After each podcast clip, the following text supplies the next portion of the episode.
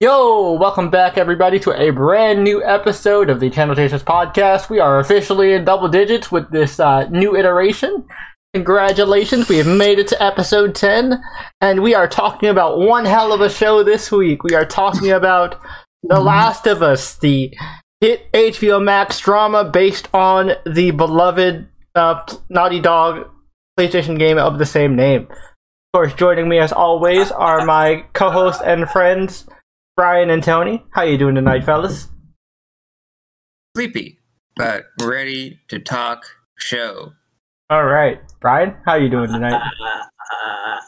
Well, it was not. It was not. yeah. It was nice knowing him, but uh, you know we'll make it quick. Just shoot him in the head. I'm I- sure that's what he wanted. I wanted. realized last night that I Mm-hmm. I realized last night I could do that, and uh, but uh, fuck yeah, I'm here. All right. Cordyceps clicky clicks. So yeah, uh, well, I I do have a small section of like what would we do in the apocalypse just be- before we get into initial thoughts and stuff. But uh, yeah, we're gonna be talking about The Last of Us, which uh, we're gonna have a lot of unique perspectives with this uh, with this particular episode because I played the game um, myself when it came out. Tony is currently in the middle of the playthrough, and Brian has never played the game at all and is a show only uh, viewer. So we got three different unique Mhm. perspectives here. So this will be very interesting. Uh, but before we get uh, started with talking about the show, we're gonna go ahead and just jump right into the news. Take it away, Brian. Okay, all right. So uh, try to keep this quick because we're on a time crunch here. But uh, uh, I got three smaller stories and one moderate story, but uh, I'll still try to keep it quick. First of all, Marvel. It was confirmed that uh, for Captain America: New World Order, Liv Tyler will be returning as Betty Yeah, that's cool. Ross. I'm excited for that. Uh, Hell yeah. I'm ex- I'm also excited to see how her and inter- uh, her and Harrison Ford interact with each other. Also, if Mark Ruffalo is going to show up at all, because I kind of want to see what their chemistry is like. I'm- I'm also, also Wait, with the he's, fact that uh, he's in space, so never mind. I, I forgot he went to space. the the leader is a confirmed villain for the movie, so Which I still so tie in find, with that. which I still find weird, but you know, it is the intelligentsia, so I guess it makes um, sense. Well, Ross is the president, so like Feige himself confirmed that Ross is currently the president in the MCU. So Oh, okay. He Huh. might be hiring the leader to do off the book stuff. Interesting. But uh, and also just as a quick side note, appendium to the story. Nothing has been confirmed, but the actor who who played Eli has been hitting the gym recently. Nice. Ooh, that, that that's promising because you know obviously he was introduced in uh, Captain Bucky, uh, Yeah. so that'll be very interesting And, to uh, see his uh, his furtherance. Mm-hmm. And I know at least his grandfather is confirmed for New World Order. Nice. Make, makes sense since he's become kind of a definitely a uh, a mentor figure to Sam. Mm-hmm. All right. Now moving from the world of Marvel to the world of D and D. Um, D and D recently had a whole like press presentation thing, uh, kind of like Nintendo Directs and all that shit. hmm Uh, but uh, the only thing of note that I will say for here, mention here, is it was confirmed that Joe DiMaggio, I mean not Joe DiMaggio, Joe Manganiello. Yep. is working on a Dragonlance TV show.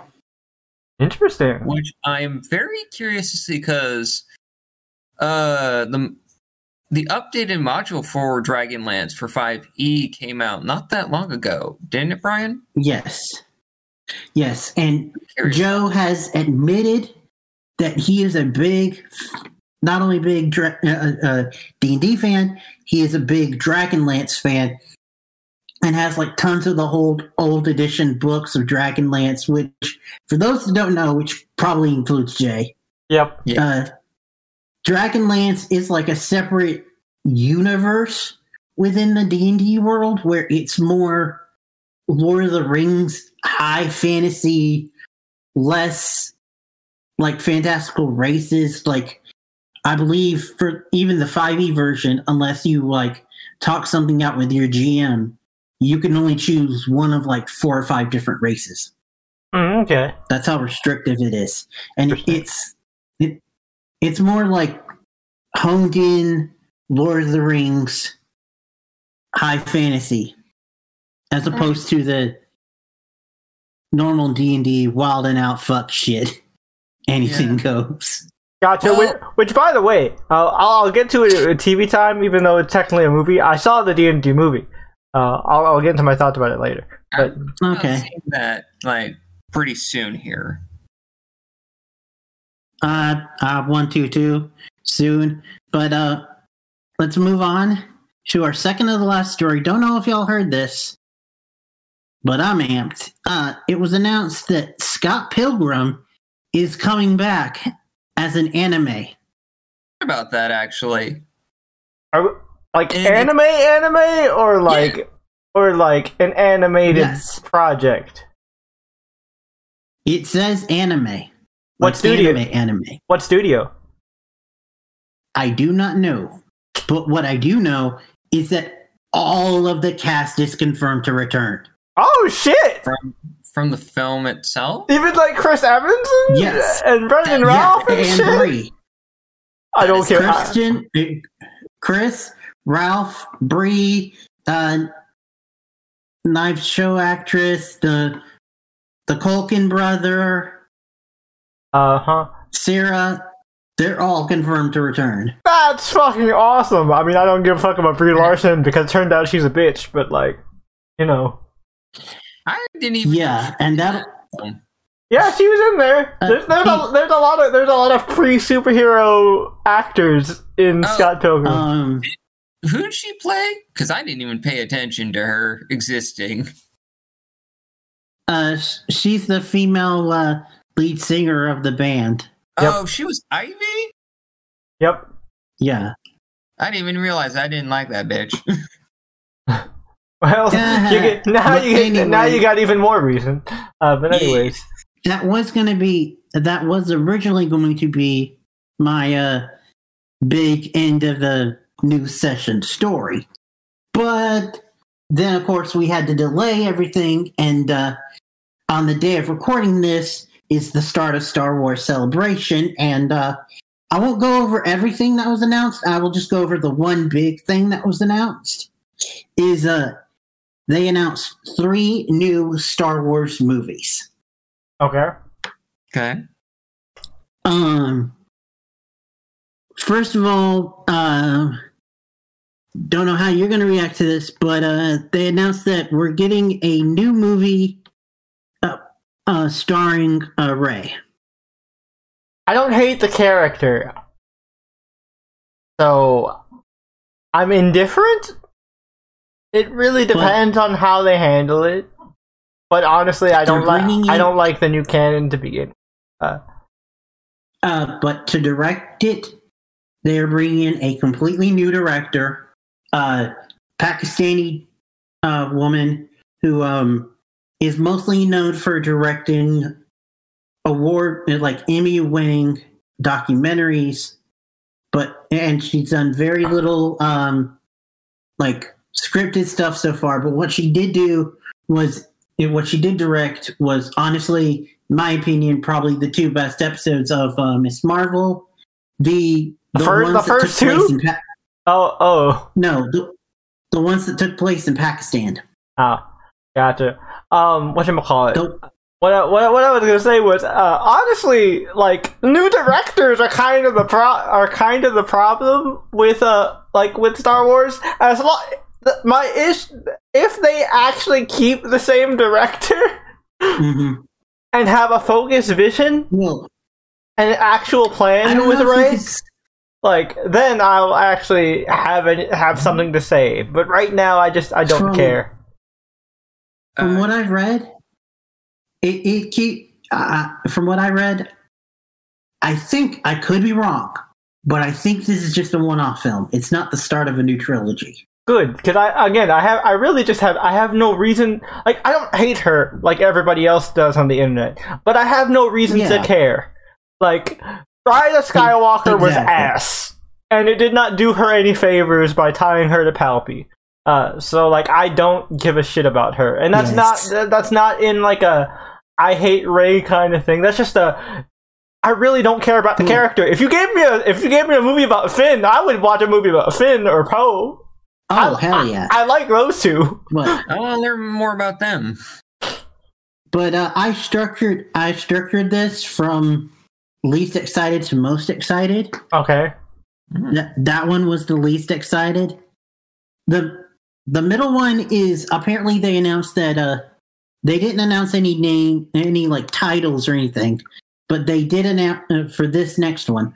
But they did announce that the second movie is going to be like the climax um crossover culmination of the uh Filoni live action uh, story. Okay. Interesting. So it's going to be like Mando and Ahsoka and all that in on the big screen. Oh, All right. neat. Interesting. I mean, And Filoni himself is going to be directing the movie. okay, that's good. That's good. That's good. That, that actually that actually gives me a little bit of hope. Actually gives me a little bit of hope Yeah. because I love everything Filoni has done because Filoni actually cares. Because Filoni Mhm. was a part, an actual part of Lucasfilm, and not somebody brought in new who didn't give a fuck about the franchise and only wanted to sell toys. Mm Mhm. Um and this Oh. last one, mm-hmm. this last one is the one that I'm most excited for. I don't know how y'all feel about it. But this one we actually do have a name unlike the other two. Okay. Okay. Dawn of the Jedi. Don't know how to feel It, because, like, new canon has made that shit a little weird, and they've been really picky and choosy about like origin lore, and I don't like a lot of the Well, it- decisions made for that. I'm sorry, I sound like it's gonna Darth. be it's gonna be a quote unquote biblical epic, um, similar to stuff like uh, the Ten Commandments, and it is it's gonna tell the story of the first Jedi to use the Force, like twenty thousand years before the Skywalker saga. Why, are, why? Why is it labeled? but- Why is it labeled that now? Why can't they just call it BBY like it used to? But I will say the thing that has me excited for this is, like the others, we do have a director. Oh my god, I sound like Darth. I mean, uh, the director for for Dawn of the Jedi is going to be James Mangold, Oh yeah, I remember hearing Mangold. the director of I- Logan. I remember hearing that Mangold was going to do a Star a Star Wars thing. Again, I don't know. How, I I- don't know if I can be hyped about this because like new canon has really fucked with Jedi origin stuff. I liked a lot. I as someone who loves a lot of the ancient Jedi lore from the old shit. I'm very hesitant Mhm. because Disney has not shown me that they actually care. They're just like, oh, know, we're gonna we're gonna do surface level fan service, and it'll get a couple people cheering, but they're not gonna actually do the thing we want you to, we want you to do. Also, I will say though that I was also very hesitant about um them doing a Wolverine story where it was like Old Man Logan, but without all the extreme fuckery, I, I mean, and they managed to do uh, look, I I I, a tr- damn I, good movie. I trust James Mangold. I'm not talking. I'm my my issue isn't with James Mangold. I'm talking It- about Disney. My Yeah. issue is with Disney as a whole. Like Mhm. I, I'm sure, I'm sure, I'm sure if James Mangold was able to make his own movie and was able to actually like use the actual like breadth of lore, you know, given him access to, it would be great. But Disney, over over over the over the history of their past decisions regarding lore and what to keep and what to get rid of, has not proven to me that they actually like like the franchise enough, man. And I'm, again, I'm sorry I sound like Darth, but like they Disney has burned No. Disney has burned me too much with this goddamn franchise, man. I mean, and that's a fair thing to be very cautious and afraid of Mhm. because of those previous circumstances. Because like I, I I'm I'm gonna be real with you. I gave I I really gave the the sequel trilogy a shot. I I went Mhm. I went up to bat for it a lot, but Well, Disney proved me wrong.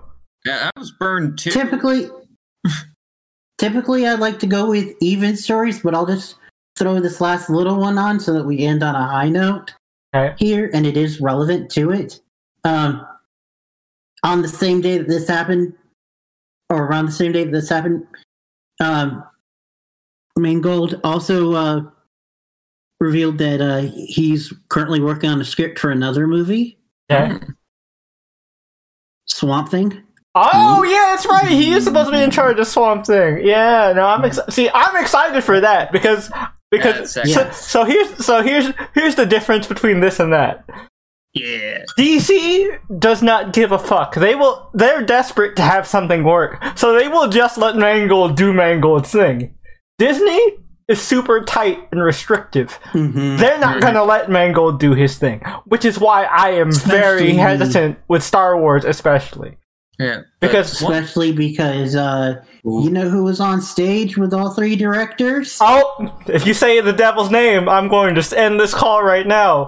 If she's involved, Then I won't. if she's involved, then my my excitement is just automatically dead. Uh, Well, she was at least involved in the celebration perform uh, presentation. well, so yeah, well, she's got to be there to save face. But like, oh my god, like, yes.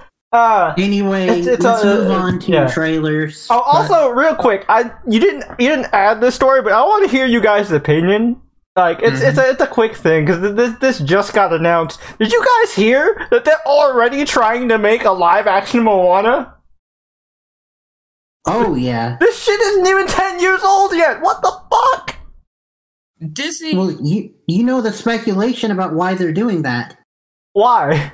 why? The Rock wants a W I don't give Uh, a fuck about. because black because not apparently not only did uh not only um according to speculation not only did he want did he want black adam to succeed? He also stopped like actively was stopping shazam from exceeding and he himself wanted to head up a world within dc and head up several movies. And like and so he didn't get that. And so now he's pissed and wants to go on what he knows is going to be a shoe fire win. Dwayne, my man, I love you, but this is exactly why Vin Diesel doesn't want you in the Fast family. Well, also, dude, it was, I don't know if you heard this, but it was also confirmed that him and, uh, what is her name? Auli'i Cravalho, I yeah, yeah, uh, yeah, the chick from Rise, uh, uh, Auli'i Cravalho, yeah, the girl who voiced Moana. be, Hmm? both of them are going to be reprising their roles. I don't care. Why have they? Why? No, no, no, no, no, no, dude. I'm saying that's more of a thing to worry That's what uh, because The Rock does not look like Maui. he doesn't, and but also like I don't care. This movie isn't even like who considers Moana a classic? Who? Like I don't. I can at least look. I hated the Beauty and the Beast remake, but I can justify the. I can existing. justify it existing because that's an absolute classic. Lion King, absolutely hated it. Can justify it, absolute classic. Mulan, same thing, hated it. Can but can justify its existence. Moana, though. Next thing you're gonna tell me they're making a live action Frozen. Oh my God! There's Please. speculation. Please stop it, Disney. This is why I don't trust the Star Wars shit because they're doing this bullshit. Dis- And, also, couple things. They are, but Disney, get your head out your ass and just listen to us. yes. And two, I I did some digging on uh, the Scott Pilgrim anime uh, thing. okay, did Brian- you did you find a studio? What studio? Yes. Actually, actually, there's several production companies connected. Oh, interesting. Dragon. Okay. like uh, one that was connected to Universal, but the anime studio that they're using is uh, Science Saru. Science Saru. Never heard of them. What have they? Science Saru did uh, Space Dandy, Ooh.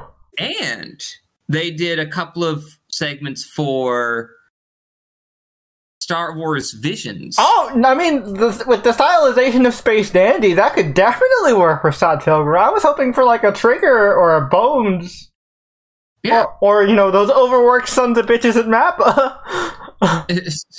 no, Mappa, them motherfuckers need to be creating just Riz Lords and whatnot. and poor Mappa, you got you got you guys deserve a vacation, but yeah, you don't get to see your wives, your kids, none of them. yep. You ju- you just sit there. and, ma- and make god tier anime. We appreciate you for it, but we also Yeah. feel sorry. Uh, we want well- you to, but still, you know that, that that's definitely good. That's definitely good news. I, and, I'm I'm sorry. Yeah. I'm sorry to go And- on. I'm sorry to go on that rant tangent, Brian. But like, I'm know- I'm very passionate about Star no, Wars. no, no. I, I totally get it. I totally get it. Um, gentlemen, I might also add this. Mhm.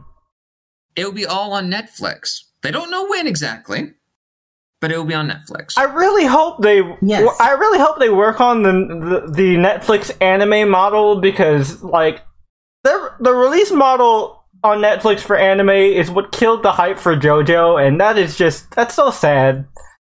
Because that Mhm. part that part was actually good, but nobody remembered to watch it because the release schedule was ass.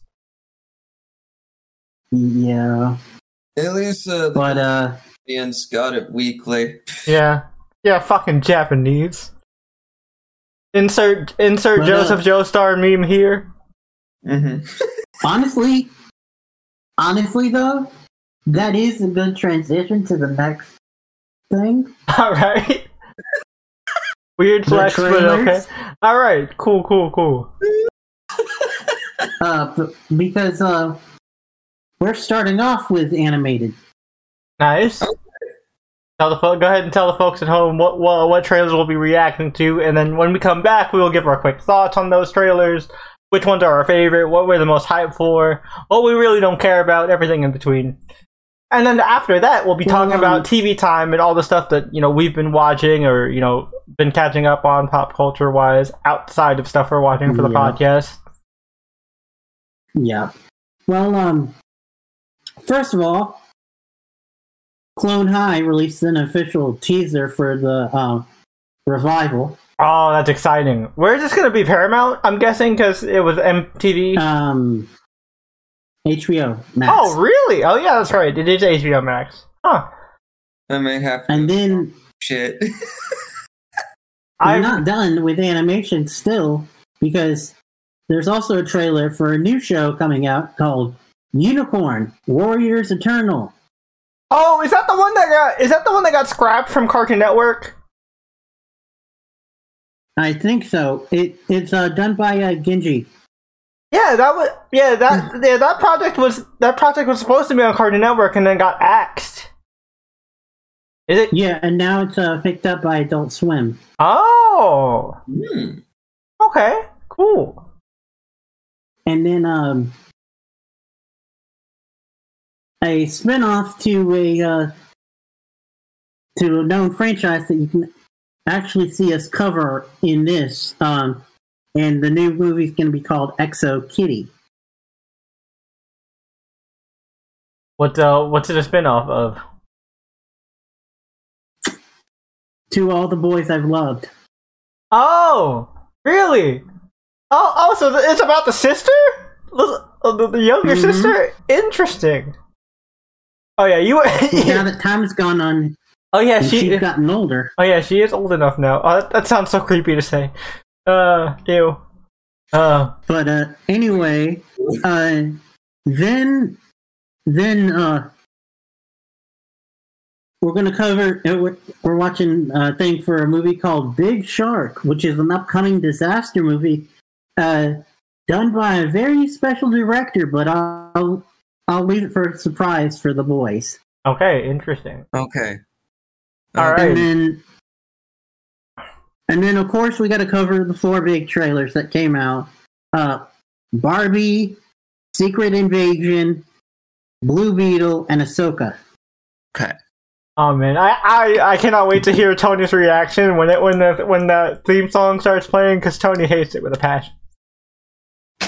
Yes. Uh, but anyways, we will be back momentarily. Anyway. We'll be mo- we will be back momentarily, viewers at home. So uh, enjoy this short intermission, and we will be back with our thoughts after we have properly reacted to the trailers. Catch you in a bit. And we're back. So we have just watched a uh, brand new batch of trailers, courtesy of Brian, and uh, we're here to give you some rapid thought, uh, rapid fire thoughts about them. All right, Tony. So starting with you, which of these trailers was your favorite, least favorite? Which ones didn't really do it for you? Give us your thoughts. okay. So, uh, to be honest, all the trailers that we saw, nothing, none of them really struck out at me. It's like, oh wow, uh, that was fantastic. It- but it was just like different feelings, different reactions because of the circumstances behind them. I thought the, uh, well, just to start off with fun superhero stuff, Blue Beetle, that shit was, that shit was good for what it was, making it fucking terrifying to be possessed by a scarab made by alien technology. I mean, yeah. By far, I think of the two superhero related trailers that we saw, I think Secret Invasion was better in terms of the way they presented it. Because, good God, a spy thriller with Sammy J? Sam Jackson? Fuck yeah! Give me that. But, uh, definitely the trailer that gave me the biggest what the fuck and made me laugh uncontrollably was the fucking big shark. Oh yeah. Tommy Wiseau directing a disaster movie that looks as much as a disaster. One hundred percent. One hundred percent. Oh, it looks like a fucking train wreck, but it's gonna be so bad. I that don't, it's I'm not going to see that in theaters, but I will definitely rent it on r- rent it Oh, on uh, like on demand or some shit. Oh hell yeah, one hundred percent. Then you have uh fucking the Barbie trailer, which is pure insanity. I mean, good for Mhm. you, good for the feet people, I guess. Yeah, good for feet people and those who. I will beach off you. I'll Yeah. beat you up. hey yo, pause. Pause. Pause. Calm down. Oh, I mean- I'll beach both of you at the same time. oh man, Beach off. Goddamn. It's getting, getting, getting. Homie was real eager. Oh Uh, yeah, Mans was. But, uh, But yeah, no, uh, I'm kind, I'm kind of in the same boat. Uh, definitely, Secret Invasion was a stand, was the standout trailer. Uh, Mhm. pro- probably followed by Ahsoka. I'm excited. I'm excited as hell for Ahsoka because I know Filoni like this. This character is his baby, so like it's not gonna. It's not gonna. He's not gonna fuck up with this. Plus, the episodes with that featured Ahsoka in Mando and in Boba were the were the best ones. sense. hmm So Also, um, nothing is confirmed yet, but it did look like she might be facing an Inquisitor to herself. Mhm. Yeah. Um, I mean, and obviously the title heir to the Empire definitely, like, you know, send a tingle for any old EU fans and that classic novel series. Uh, I doubt it's going to follow any of those events because uh, I would hope not because I hate the Yuuzhan Vong with a passion. Uh, And then we have the two animated uh, shows. To be honest, I'm really curious to see what they do uh, with the two trailers that we saw. mhm. Because, goddamn, that uh, Clone High nonsense. Clone High looks hilarious, and it's and Unicorn is a Genndy Tartakovsky project, so I'm always going to support Genndy Tartakovsky. Mhm. Oh, yeah. Also, um, Clone High obviously adding more um, diversity people in it this time. Yeah, And uh, getting an Egyptian actress to play Cleo this time I thought that was is a good thing. I thought it was cool. Although I will, I will let you guys in on a thing that even though they recasted her, You, but you, but, but you, but you know what? the The, you, know- you know what the funny thing is about that? Technically, like Mhm. if you want to be real, What? really Mr. Semantic, Cleopatra's not Egyptian. she's she's Greek. Technically- She's technically Yeah. a Yeah, she's Greek. from- She's not actually Egyptian. Yeah. So that's I, I- again, I, I find you. that funny. Yeah, Greek. Like get an Egyptian you, actress was- to play Cleopatra. Cleopatra's not Egyptian. I was. Well, I know they got an actress of color. I don't know what her ethnicity is, but uh, But like, the original the original actress is going to be playing a different character in the show now, cool. so that's good. uh, my God, the uh, the historical figures that I'm just excited for show- JFK and his nonsense, especially Yeah. after Inside Job and what Inside Yeah. Job did with JFK. Rest in peace. Yeah, man. And also Confucius, man's out here living that influencer life. He reminds me of you. You saw the did you see the anime High Dive? Your boy Kongming with uh, Zhuge Liang as like an Oh. idol manager. I, I wanted to actually start that. That was the vibe I got. It's a very good anime. Totally recommended. I think you'd get a kick out of it. Oh, I, I But- really like that music shit. So and definitely a good uh, wingman for JFK. Yep. Yep. my God. And who was the uh, big lanky bro? Uh, who was playing that uh, Rock to the Nuts game with Confucius? Who was I I couldn't tell honestly. that? That was what was rocking my brain. Ah. I thought that was JFK. I don't think that was JFK. Oh, 'cause- no, no, no, no, no. no, no, because no, That was because Abe Lincoln. oh, it's Oh. Lincoln. Okay, that makes Lincoln. sense. Bruh. That Bruh. makes sense. Yeah. Oh, So Lincoln and Confucius, my bad. but yeah, But anyway, um, and all the peop characters that are returning, they got the original cast to nice. do it. And plus, it's Lord So and Miller, that's so you know that shit is gonna be funny. Uh, Oh, and, yeah, and well written. So definitely excited for that. But yeah, that's pretty. That's pretty much it for the of trailers. conspiracy. oh yeah. Oh, which They're again, which again, cons- inside job, man. yeah, Rest Oh, in yeah. peace. Gone yeah. But uh, but yeah. Um, for my thoughts though, real quick, Mhm. basically the same. Although I will say for uh, for Barbie, I wish we got more plot, but uh, Is, but is there really a plot? Never. exactly, exactly. But I do, I do agree. And the Secret Invasion trailer was was dope, and uh, it's kind of a bit of a spoiler, but they did confirm basically who uh, Emilia Clarke is playing. Who's she playing? Uh, she's playing the uh, the human uh, personality of um, what's her face? Uh, Talos's uh, other House's half. wife? Oh, okay, cool. Yeah, yeah, Now the Yeah. question is, gentlemen, yeah. for Secret Invasion in particular, are they going to make? World's evil again? Maybe. Yeah. Could be a whole Splinter faction thing. Could be. Well, it seems like they were Yeah. because it seems like the Skrulls were the villain. yeah, it. But But it could be a bait and switch for the trailer. yeah, the MCU. I hear you. the MCU has established that the Skrulls did nothing wrong. Which is one of my issues with But, uh, Captain Marvel, but you know, we'll we'll get there when we get there. And also, homeboy, homeboy, uh, in the trailer, that one dude looked like a super Skrull. Yeah, yeah, because he Definitely. which I'm which I'm I was a little like, wait, can we really do Super Skrull without the SS yet? That feels weird. I mean, okay. I know. There's one way of going about it because Secret Invasion pretty much did something similar hmm eh, with all the ridiculousness that they did in the comics.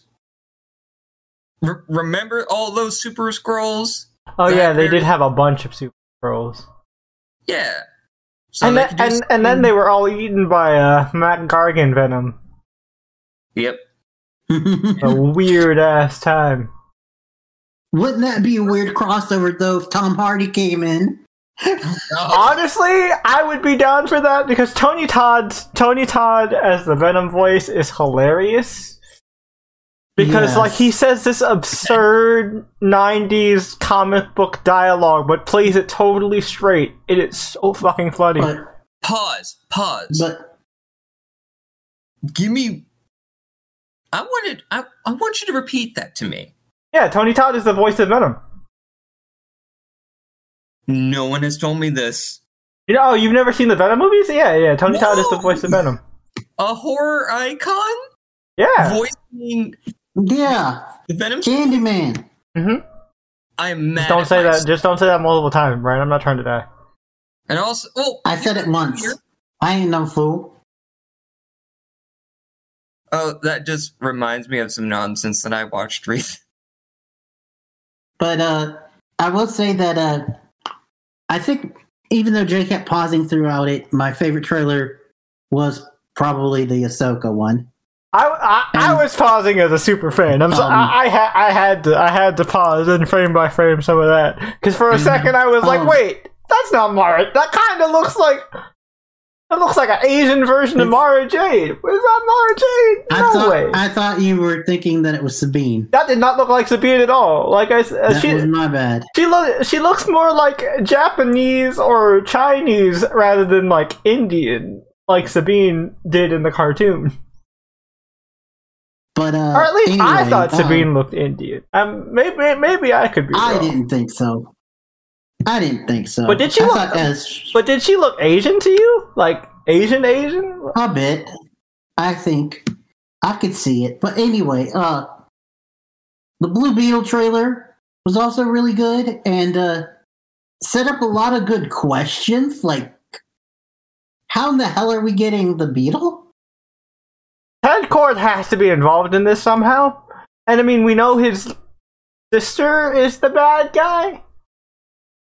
Yeah. So like, Uh, pro- probably his tech is hidden somewhere. It, it- they're probably going to do the same thing where he found it first, but you know couldn't activate it. Um, and uh, he took. If they're not going to include Ted, it looks like they're at least going to include Ted's legacy, which Yeah. is cool. mhm. I mean, why would you do our boy Ted Kord like that, man? What I think would really be cool, it's probably not going to happen, but if they got Brandon Routh to play actual Ted Kord. Because, wait. Oh damn! cause, like, so, cause, so fun, fun, fun Arrowverse fact for y'all. Uh, Oh, ori- Yeah. originally in Arrow, before he was like, bef- before they changed it last minute to Ray Palmer, uh, Brandon Routh was supposed to pl- uh, play Ted Kord on Arrow, which is why his suit looked all Iron Man-y. Um, but Mhm. last second they changed it to Ray Palmer, um, which is why he still kind of had the Ted Kord personality by being Well- Ray. if I'm not mistaken, the reason why they did that was because at the time they were actively trying to work on a blue and gold movie Yep. and didn't want the the two things at once, which is why they killed off the uh, Suicide Squad so quick on uh Arrow, Arrow. yeah, hmm so, yeah, same deal. But yeah, I, I think it'd be cool that like maybe him like having a cameo or something. Like that'd be fun. I I, I just miss Brandon Routh. man. I, I do too. Which um by the way, uh just as a hint, Mm. I am gonna bring him up in just a minute. Okay.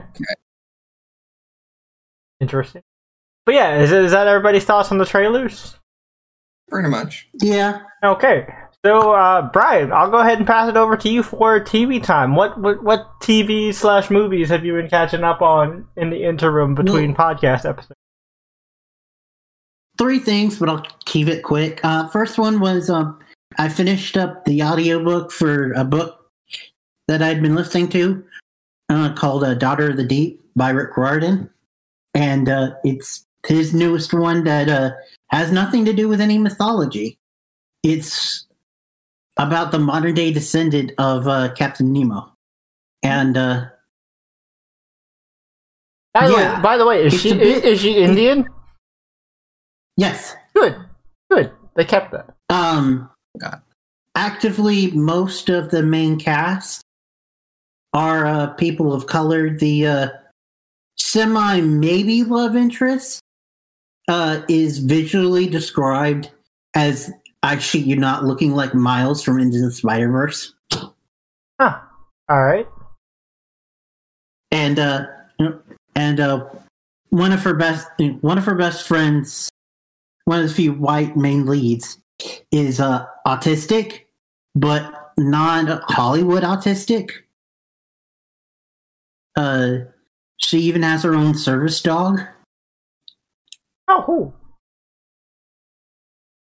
So that's really cool. But uh overall the story is kind of like um League of Extraordinary Gentlemen meets Spy Kids with a little bit of that like steampunk as tech from uh Warehouse 13 and it's Rick Riordan, so you know it's good. Um but uh anyway, moving on. Sorry, what were you gonna say? I'm here for that. I mean, Ryan, Ryan, Oh, has, yeah. Riordan has done some great series. I've read um, I've read every series he's done except for this one because I had no idea this existed. And I just haven't read anything in a very long time. To be, I'm being quite honest with you. Um, Uh I listened to the audiobook. Um but uh I mean that counts because as I got reading. a subscription to Audible. That counts as a reading. Yep. Yep. Yep. But anyway, um, that was before all of this. Like, because then I watched The Last of Us, and then after The Last of Us, I was just as a preview, kind of emotionally drained. Understandable. So, so I needed a palate cleanser. So I finally watched um the Netflix show My Dad, the Bounty Hunter. Yeah, I I saw Which- I saw a trailer for that. Um, I I don't know if it was for the podcast or I just saw a trailer for it. But yeah, that, that's the that's the one on Netflix where the, the dad's like a, a space bounty hunter, right? Yeah, Yep. Yeah, that looks fun. it's kind of like in the in the same vein as like a old school uh, Ben 10, where it seems like it's an episodic uh, episodic kids show, but then it gets like deeper and deeper, and then just starts telling an overall arcing story with multiple episodes and stuff. I mean, that's how, that's Um, how most that's how most kids shows were when we were when we were growing up. Yeah.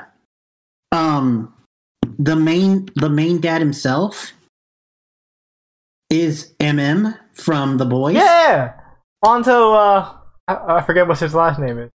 But yeah, yeah, MM. Uh, I I I, I And- recognize his voice from the trailer.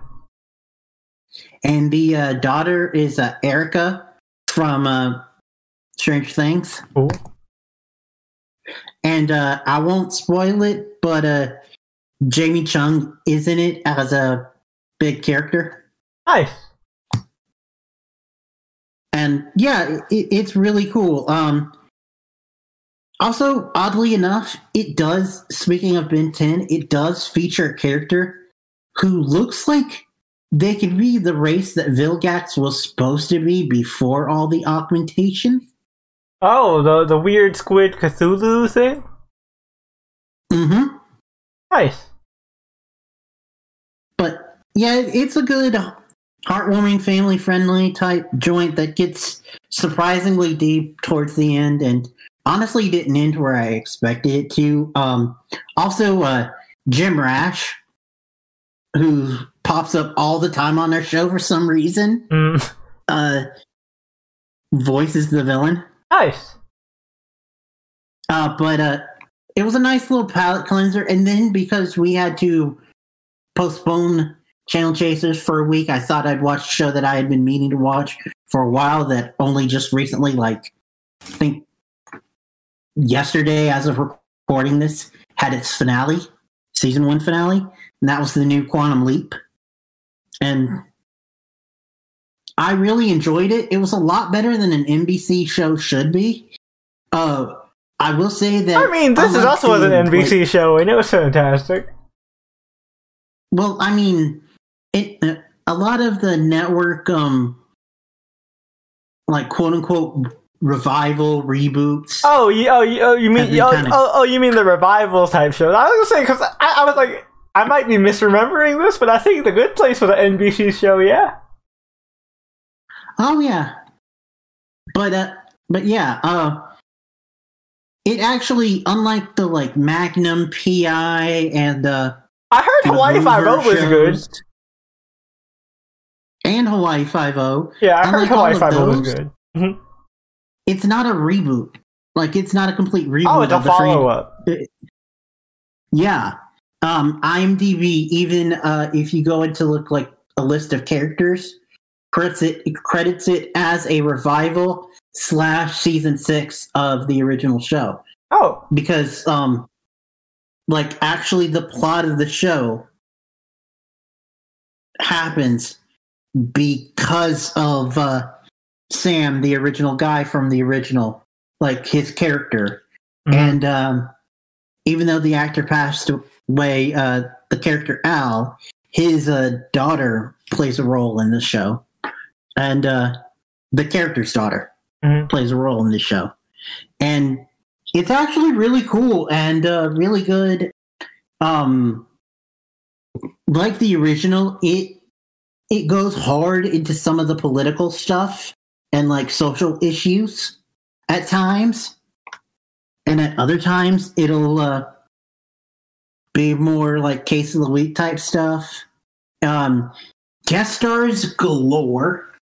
Um, two of the biggest prominent ones are I mentioned it before. Brandon Routh, he comes in for an episode, nice. Cool. and then also uh, Kaylee from Firefly. Oh, sweet. she's in an episode. Um, but it's really good. Uh, as a little, uh, save this for later. But Jay, uh, one of the lead characters, like their techie, Hmm. is actually Desire from Sandman. Oh, sweet. Hell yeah. The same, the same actor, and they are playing a non-binary character. I like them. I like them. They're pretty. Mhm. They're pretty cool. They're also on TikTok, and Oh. they're pretty cool. Um, Nice. and they let them be their cool non-binary selves and uh, this is just a tiny minor spoiler but i will say that uh, they do uh, do a uh, an episode about uh, trans and the situation going on with the trans community right now Ah. especially because they have them on the cast Mhm. And it's really good. And i actually really liked it. Nice surprise. Uh really good cliffhanger for the end. More of a less is more type situation though. And i can't wait for season two. Maybe we can cover it maybe not. We'll see. Uh but uh that's it for me. All right. Uh, be pretty quick, and then we can go to Sony uh, to, to wrap up uh, TV time. I might change it to screen time since we are actually all talking about movies and other shit too. Might just call it screen time. Yeah. That also sounds bad. That also sounds good. I'll workshop it, but I think that works. Anyway, for me, uh, I wa- I watched uh, two movies uh, in the past like week and some change, and uh, one TV show. The two movies: John Wick Four and the Dungeons and Dragons movie. John Wick 4, you know, nothing really needs to be said. It's another great John Wick movie. Rest in peace, Lance Reddick. Uh, fantastic final performance and uh, really great movie. Solid entry to the franchise. This this this show this series somehow just gets better with every entry. It's crazy. Um, and Donnie Yen once again plays a badass blind motherfucker. Like I know it's only his second time playing a badass blind motherfucker, but like, you know, still just as cool as when he did it in uh, Rogue One. Um, let me see. So the Dungeons and Dragons movie, I really liked it. It actually, funny enough, tying it back to the podcast, it remind it like the entire movie just reminded me of Vox Machina. Uh, just because of the just just fun, small, well, more like season one of Vox Machina, where it was more small scale adventure, like saving a city as opposed to like the entire realm type deal. Uh, and like it was just a lot of fun, and this was like a classic, like dad out to save his daughter type deal, very similar to actually The Last of Us, like we're, we're going to be discussing soon. It's a very fun movie. Don't obviously, you know, just don't take it seriously. It's just a fun adventure. And honestly, just the charisma of the entire cast carries it like really well. And um like you know, I made fun of Justice Smith before about how like wooden his performance in like Detective Pikachu was and shit like that. He's actually really funny in this movie. I I, I take that back, Justice Smith. Like you, you're not as stiff as I thought you were, my friend. Like uh, you know, uh, y- yeah, you proved your comedic chops in this movie for sure. Uh, Chris uh, Chris Um, Pine was a hard carry though. He he was he was just so good in this movie. Yeah, I did hear uh, two two little quick fun facts about that movie that I recently found out about. Uh, one, apparently, before they filmed the movie, the uh, cast played a game of D and D together, Oh, cool, like the main cast. nice. Uh, And and uh, also the other thing is, um, apparently, uh, the Justice Smith and uh, the actress who uh, plays the druid. yep. Apparently, they're big fans of uh, Dimension Twenty. Ah, which is a D&D podcast. yeah, I, I've heard I've heard of Dimension Twenty. So that's pretty cool. Yeah, nice. Honestly, it's really fun. Like the banter definitely feels like shit that people would say at a table. Like if you look at this as a le- at, through the lens of as a D&D campaign as opposed to a movie, like I think you'll have a fun time. I mean, Like I heard that there's um one scene in particular with a Birdman that really feels like it, it was just Oh, man. out of a D&D Oh man, session. so so that's a running gag. I won't spoil what it is. It does involve an Eric Okra, but it's a running gag, and it is hel- it, it comes up twice, uh, or maybe three times. But like, it's just as funny every time. Um, it's great. Honestly, like it's a lot of fun. If you if you just want like a, a fun time at the movies, like I wouldn't like rush to see this. But like I don't get why people are complaining about it. Like it's not anything like breaks the mold. It it's pretty much a by the numbers adventure flick, but like it didn't suck, you guys. like can we at least just acknowledge that it didn't suck? Like there have been plenty of attempts at a D at D at D&D type movies that have been terrible, but this was actually fun. Um so those are the two movies I watched, and the one show that I watched was uh, on Amazon. It is uh, a relatively new miniseries uh, that uh, wrapped up, done by uh, one of my favorite uh, artists slash up and coming uh, directors slash uh, like TV show uh, creators, Donald Glover. Uh, it's called Swarm, and Swarm is a horror comedy like suspense thriller miniseries. Uh, essentially, uh, like it it start it, it focuses on this Beyonce stand-in, right? Her name is Queen Ni'Jah, and the main character is a Ni'Jah stan, and hence why the hence why the the, the title of the, series is called Swarm. It's an it's an allegory for the beehive, and if you've been online and are familiar with like Mhm. online fandom and online stand culture, like it very much leaned into that, but like in that like absurd absurdist comedy way that Donald Glover really likes to do, but it also ha and again, it's like an absurdist dark comedy because this chick who is our main character uh like this happened this is the just overall uh like premise of the show so it's not really a spoiler. She becomes a serial killer. And like we follow her journey throughout in the miniseries. She's like a serial killer who basically atta- who murders anyone who talks shit about Ni'Jah on Twitter. Uh, and it's absurd, dark, but also really funny. If you are aware of a lot of the inside shit with like fandom and stuff like that. Now, uh, obviously the chick is a Beyonce stand-in, but like the actions I'm I saw in the show, I don't really see Beyonce fans doing that, but I could totally see some Barb's doing that. Nicki Minaj's fans and the K-pop people, yo, K-pop stands and Nicki Minaj fans are, are the two fandoms that I'm scared of. Oh, don't get me started on like idol culture in fucking Japan, dude. Ah, yeah, it's like the same shit. Like, Like also, I mean, the people. Nicki herself is a personality, so people that follow her. Yeah, but uh, honestly, li- like I said, if you are interested in like horror comedy and are able to like accept the, this like absurd camp kind of thing, I think you'll enjoy Swarm, especially if you are aware of like fandom culture online. Like it was a lot of fun.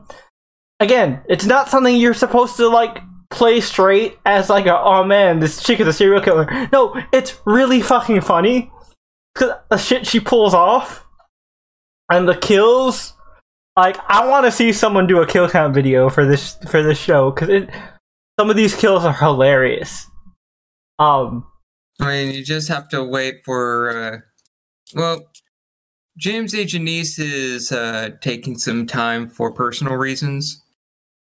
So, uh, but yeah, um so a- so i so any, anybody who's interested in that kind of stuff uh if you if you like donald glover's work on atlanta if you like the like jordan Mhm. peele horror social commentary type thing that he does with like get out and nope like it's in that t- type of vein but it's not like super artsy in the same way that jordan peele has gotten recently where like uh, but where it's still more focused on like the, the horror thriller aspect, but still, le- uh, but also leaning into that absurdist camp.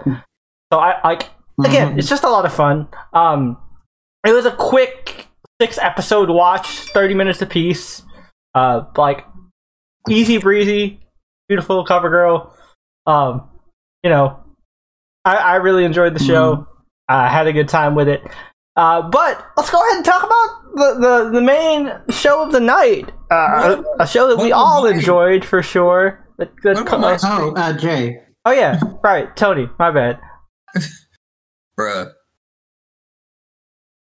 Well, mine is just going to be pretty short.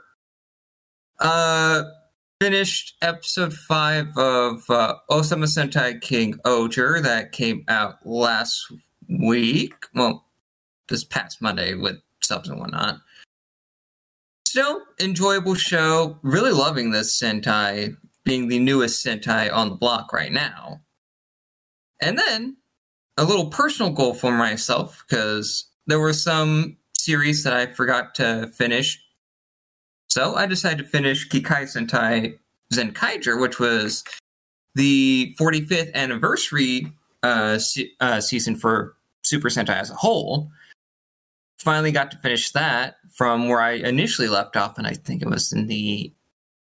Mm, started from the early 30s to episode 49, which is the ending of the show. Really enjoyed Zenkaiger as a sh- as a series. Its ending had wholesome moments, and I just I was glad to actually enjoy that show because it did so many different things. And now I'm debating with myself to either finish uh Mashin Sentai Kiramager or do the show that came after Zenkaiger, which was uh Avataro Sentai Donbrothers.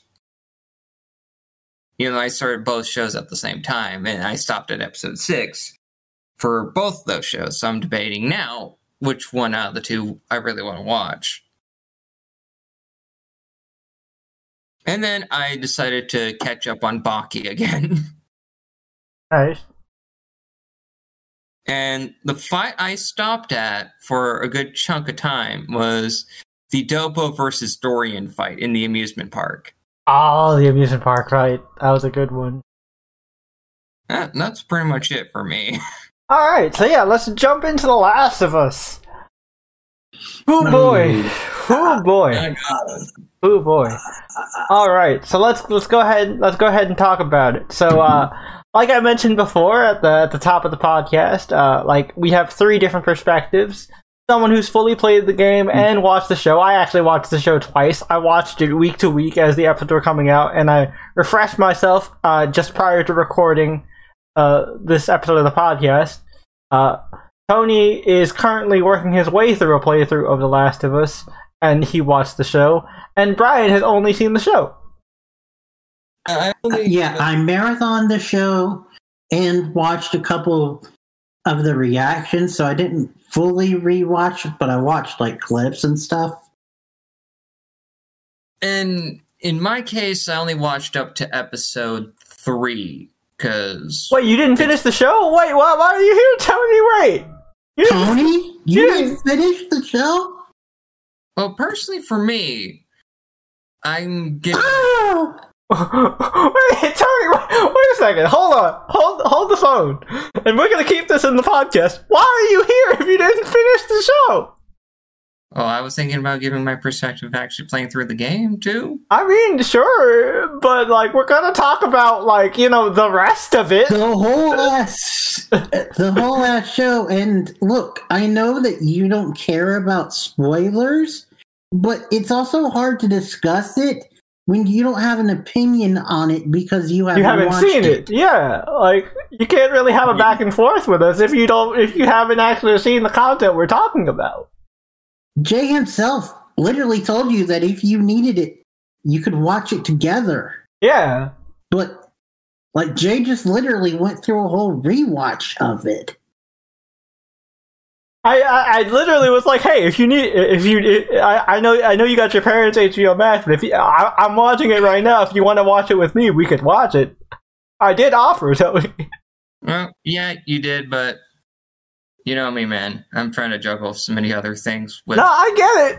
but Well, like, I, I, I guess uh, I guess give you extra time to get ready for work. yeah.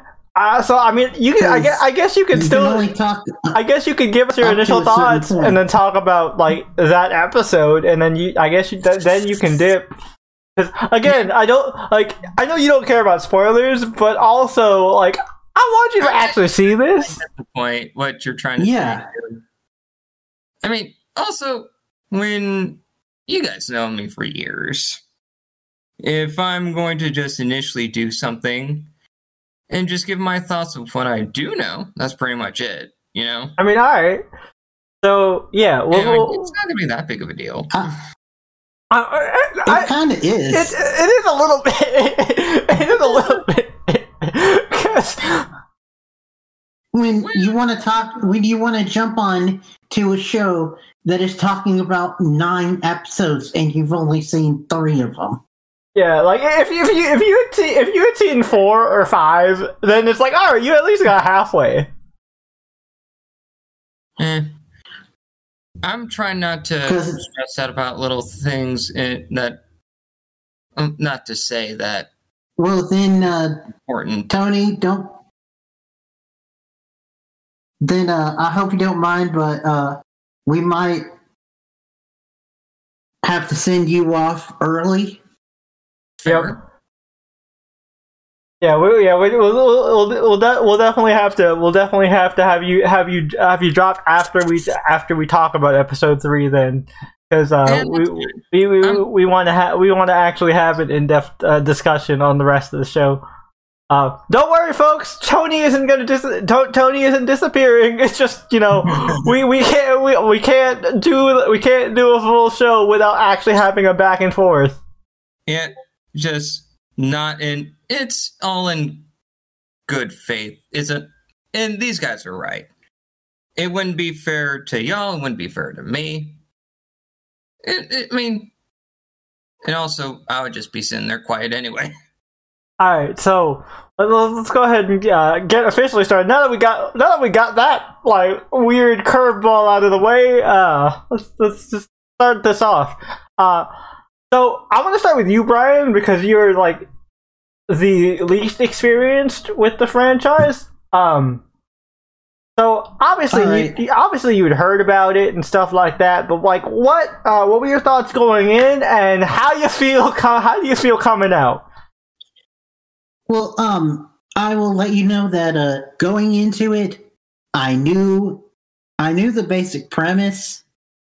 Um I knew I'll just say an early plot point. Uh and uh I also knew uh, one significant line towards the end because it got uh, memed to shit on uh, TikTok. Ah, But um, and also I knew that it was a very acclaimed story. I think I have the game of the first one. I just never played it. gotcha. But uh but yeah, I and of course, you know, uh osmosis a couple things here and there because uh critical role and uh two of the critical role ladies are kind of involved in this uh series. hmm And, and and one- and one of them was in the show. Or yeah, two one of them. Really? Like, uh, so I so I know the original voice of Ellie was in the show. Um, who who else from Critical Role was uh was, was in was in the show? Laura Bailey. Where, where where was she at? I, I don't know what she looks like. So I I, I just Um, I just didn't identify her. I guess.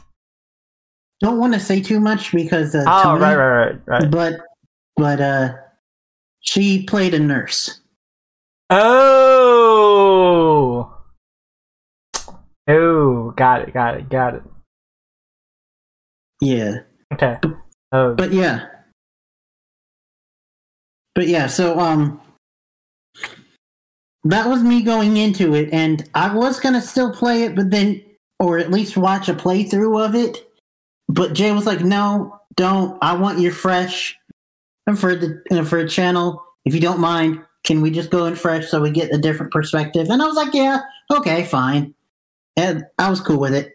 And I think he knew that I'd be cool with it. So, yeah, no harm, no foul. Yeah, no, Uh, I, but, uh, I think I think it makes for it makes for a unique experience with uh, with the podcast. You know, uh, to to get to get the different angles.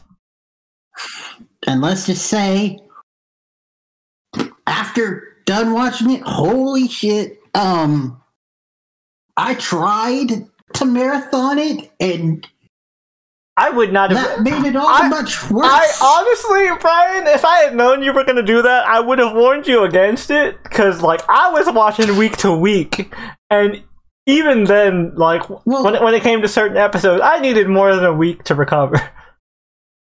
I watched the first episode live, so we could talk about it, and we did talk about it in the previous episode. Mhm. Uh, but then the rest of the, I just like got behind because I was prepping for other channel chasers and all that to the point where I was just like, oh, marathon the whole thing, not knowing how much of an emotional gut punch it was, which is why I turned to a uh, quote unquote kids show. Bro, it wasn't. An, again, it wasn't. like an, I- it wasn't like an said, emotional gut It punch. It was a kid show.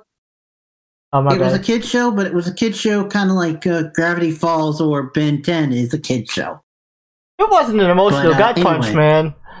The Last of Us, the HBO Max Last of Us was a fucking emotional Mhm. stand rush.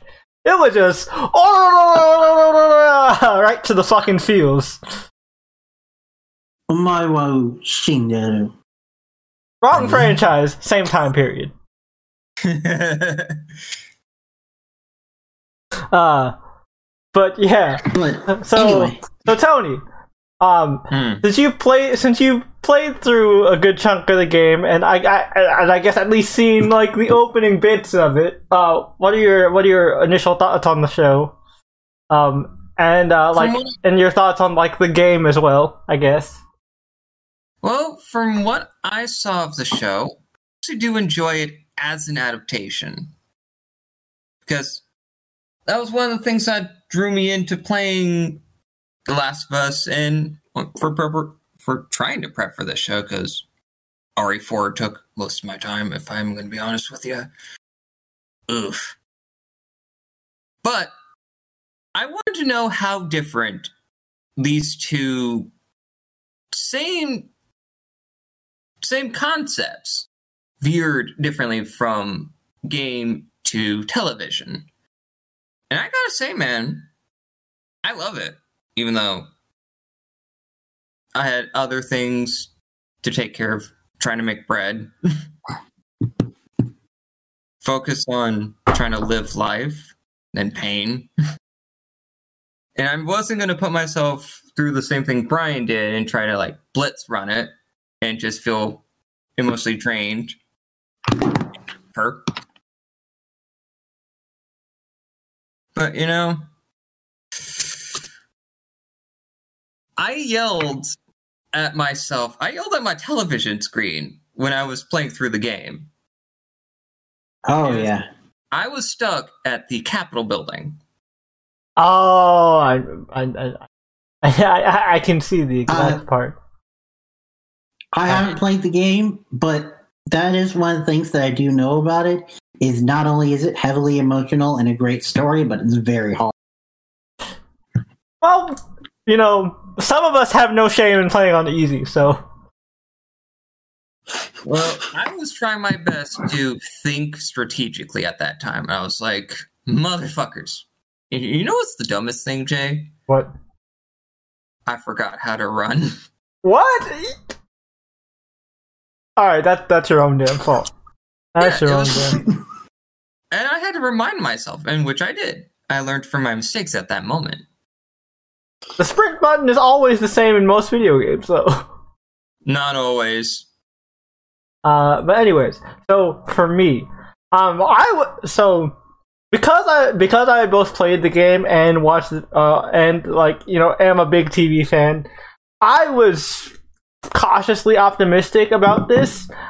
Um, I'm actually, but I was glad it was turned into a, a TV show because I've been following this since it was first announced to be a movie. Because I, because like I was like, I don't know if they could do this as a movie. This is a very long and in-depth story. I think it'd be better as a TV show. And luckily, they were like, you know what? It's probably better as a TV show. So they changed it to a TV show. I was like, all right, this I can actually get behind.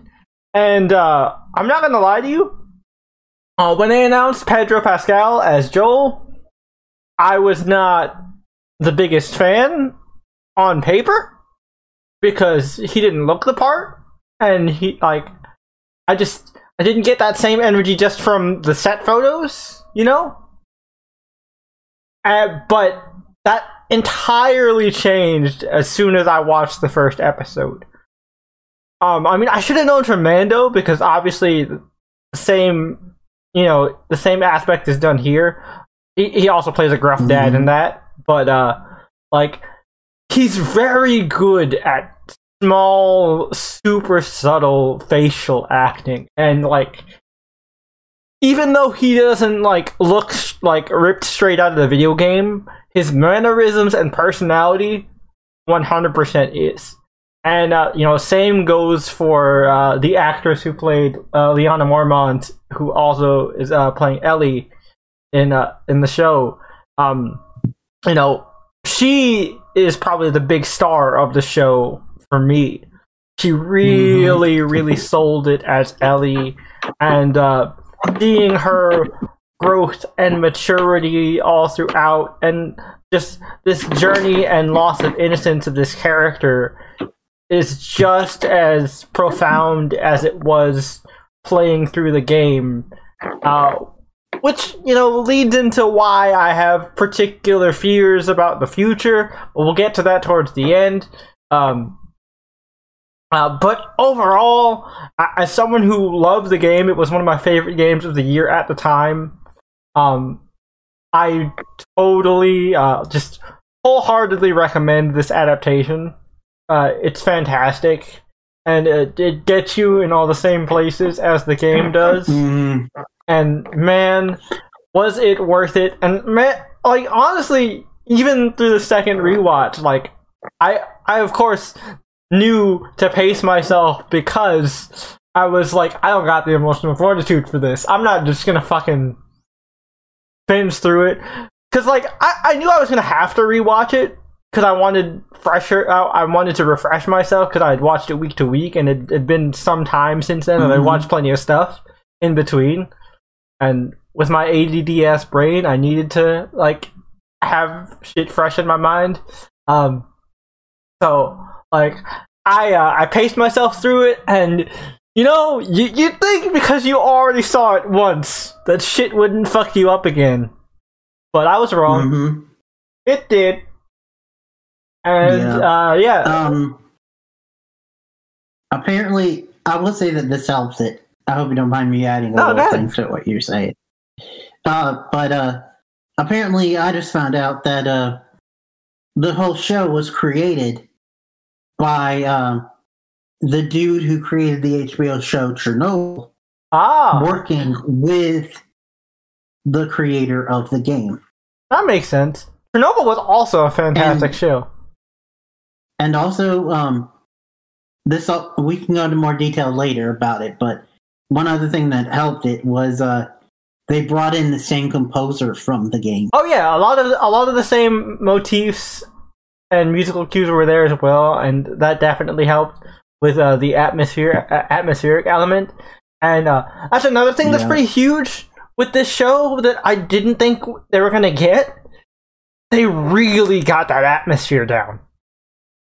hmm Like it. And oh my god, the Mhm. visuals, Oh yeah. Jesus like Christ. scenery visuals. Yeah, and just all again, they, they kept intact all the little bits of the old world, and like it makes you think like, oh shit, and just the the moments where you're just like, oh shit, she's never experienced this because she's bo- she was born post outbreak. Oh Mhm. fuck, that's that's crazy.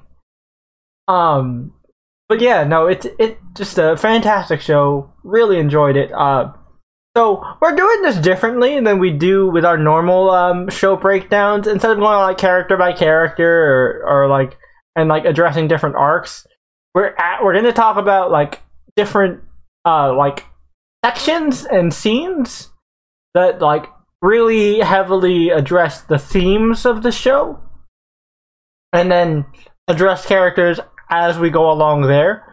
So the first one and probably the biggest section I have is episode three, which is coinc- coincidentally the last episode Tony watched um, of the show. Um, and this is the Bill and Frank episode. Um, uh, in the game, we meet Bill, and uh, like Frank is hinted at and like offhandedly mentioned, but we don't. We, obviously, we don't ever see Frank in the in the game. But in the show, we get their full backstory, and my goodness, uh, who wants to start with this one? Because I'm not ready. Uh, you know, Tony, you go ahead. You you kick us off here. when I was not expecting to see what I uh, initially saw to begin, to be honest with you, but I was like, that is surprisingly wholesome. Finding love in a devastated world, even though you want to be a fucking shit gremlin and just Oh, stay man. in your Uh.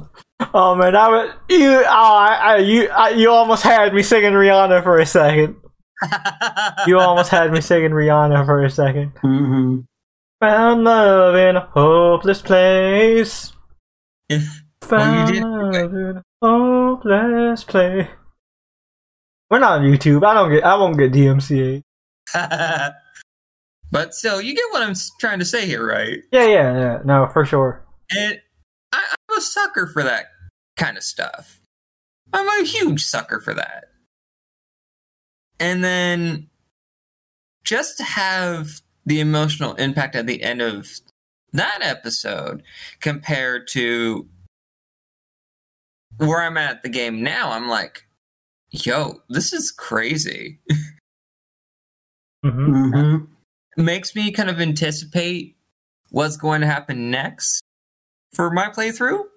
Am I going to cry more? Yes. The answer is yes. Yes. I'll go ahead. I'll go ahead and tell you that because I, am I'm ready to cry because apparently Even as someone who is show only, yes. this game is this game and show is a, a tear factory for sure. And look, Darth Darth Mm. Darth Darth calls me a basic bitch for like crying at certain shit, but I look, I got a heart, man.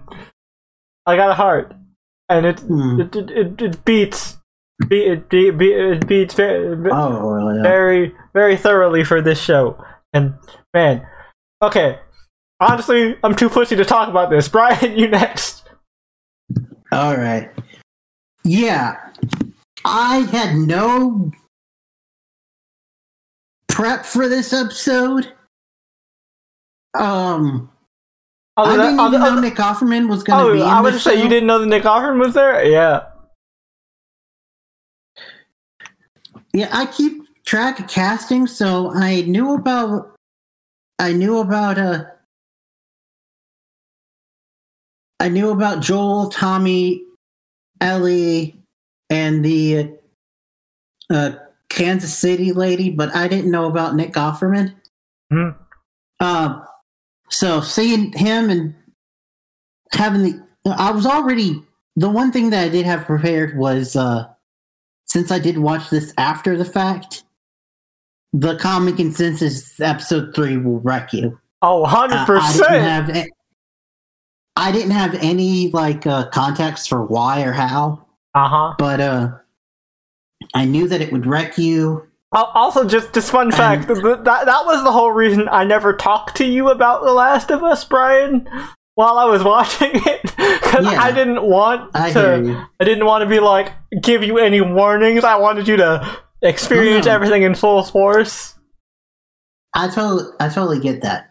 But uh, uh, and correction, I I didn't know before the show aired that Nick Offerman was going to be in it. Uh huh. But then once the episode did air, I did hear people talking about him. hmm Uh, not spoilers, but just talking about him. Yeah. Um, but yeah, it was really cool because you see this guy who's like a survivalist, doomsday prepper, who's actually living out his like dream His or best life. what he thought would actually happen. Uh-huh. And uh, he's Nick Offerman, so of course he's kicking all kinds of ass, breaking into places, prepping, doing everything, and then runs into just a random dude who like changes his life forever in a very meaningful and very sweet and romantic way that really Man, threw you for a loop and was really well done. man. And then the interweaving of it and addressing things that you would heard heard before, like the whole origin of the music radio code and the like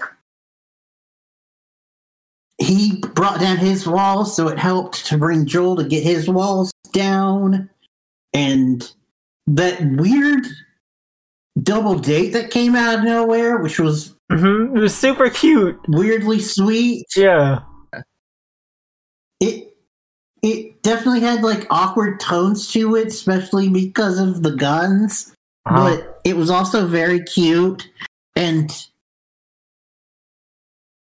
also definitely like kept that like are they aren't they about Joel and Tess, which I like that they never really addressed, but we'll get into that Mhm. uh but later.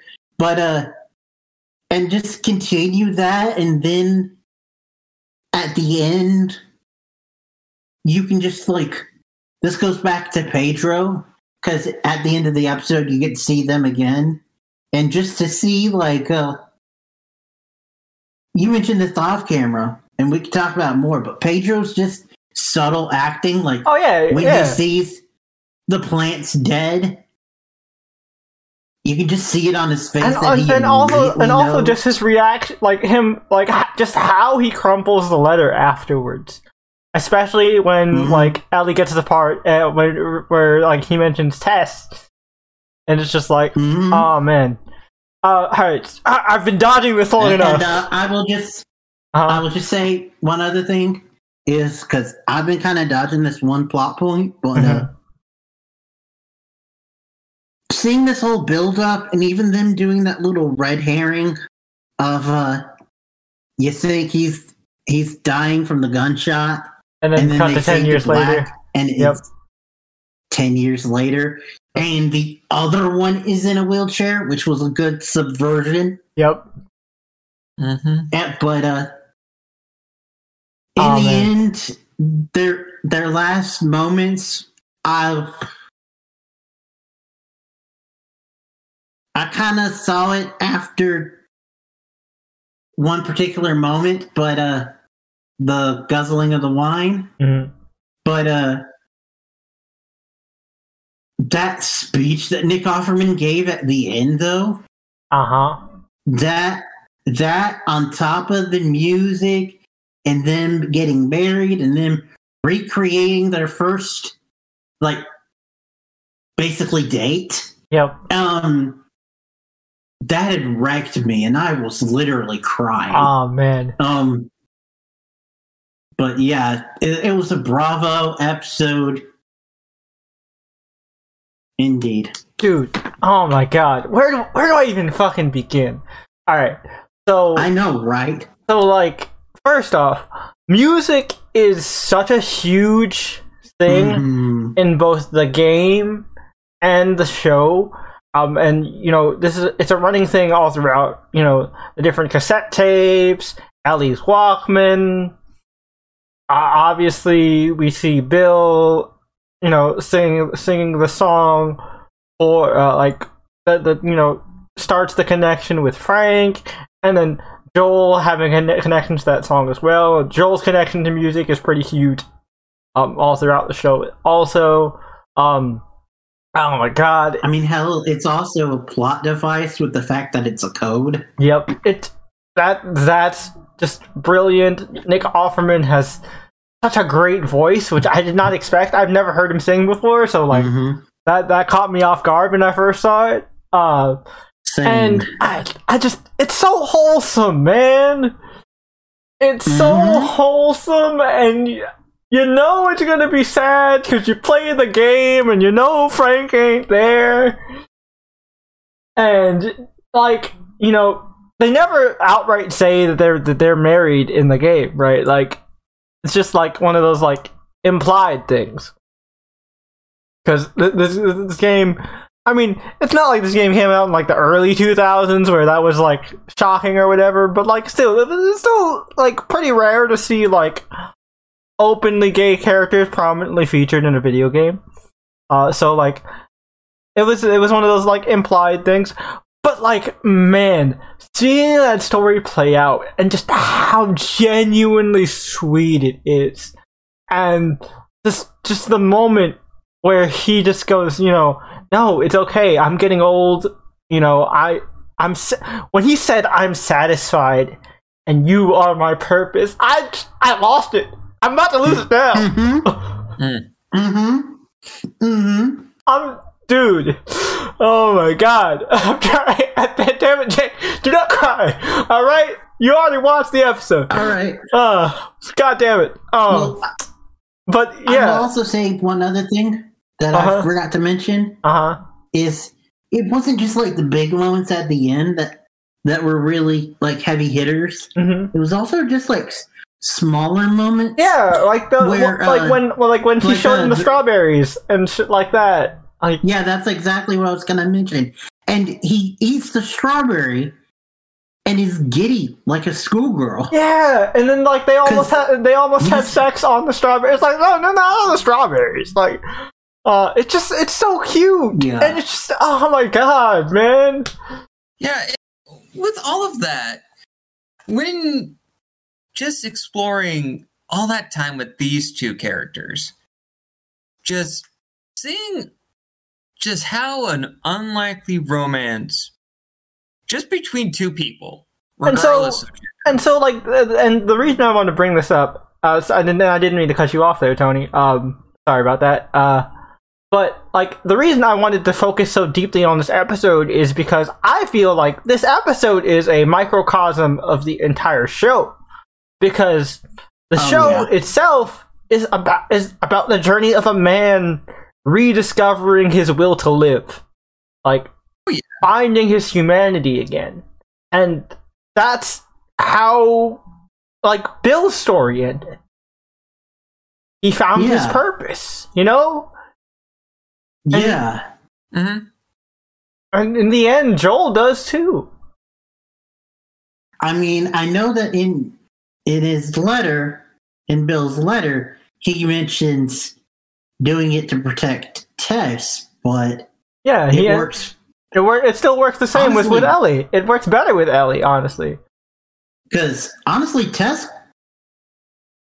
uh, minus that like last moment where she got hit, she can hold her own. Oh yeah, for sure, for sure. Um, Mm-hmm. but yeah. So man, And, what uh, what I- a I do- beautiful episode. Honestly, this one's gonna win an Emmy. Yes. Like I have no Hopefully. doubt this particular episode, Um. at the very least, is gonna get in- nommed. Indeed. Um, and I will say that uh, you talked about how this represents the uh, show as a whole. Mm-hmm. One other thing that I do like is uh, this show is not afraid to show gore. Yep. Um, like uh, the scene where where Frank is patching up Bill, and you see like blood spurting everywhere, Oh man. and uh, What when the mother when the motherfuckers raid the try try to raid their area and they're like set on fire and shit because of the tripwires? yes. Holy fuck!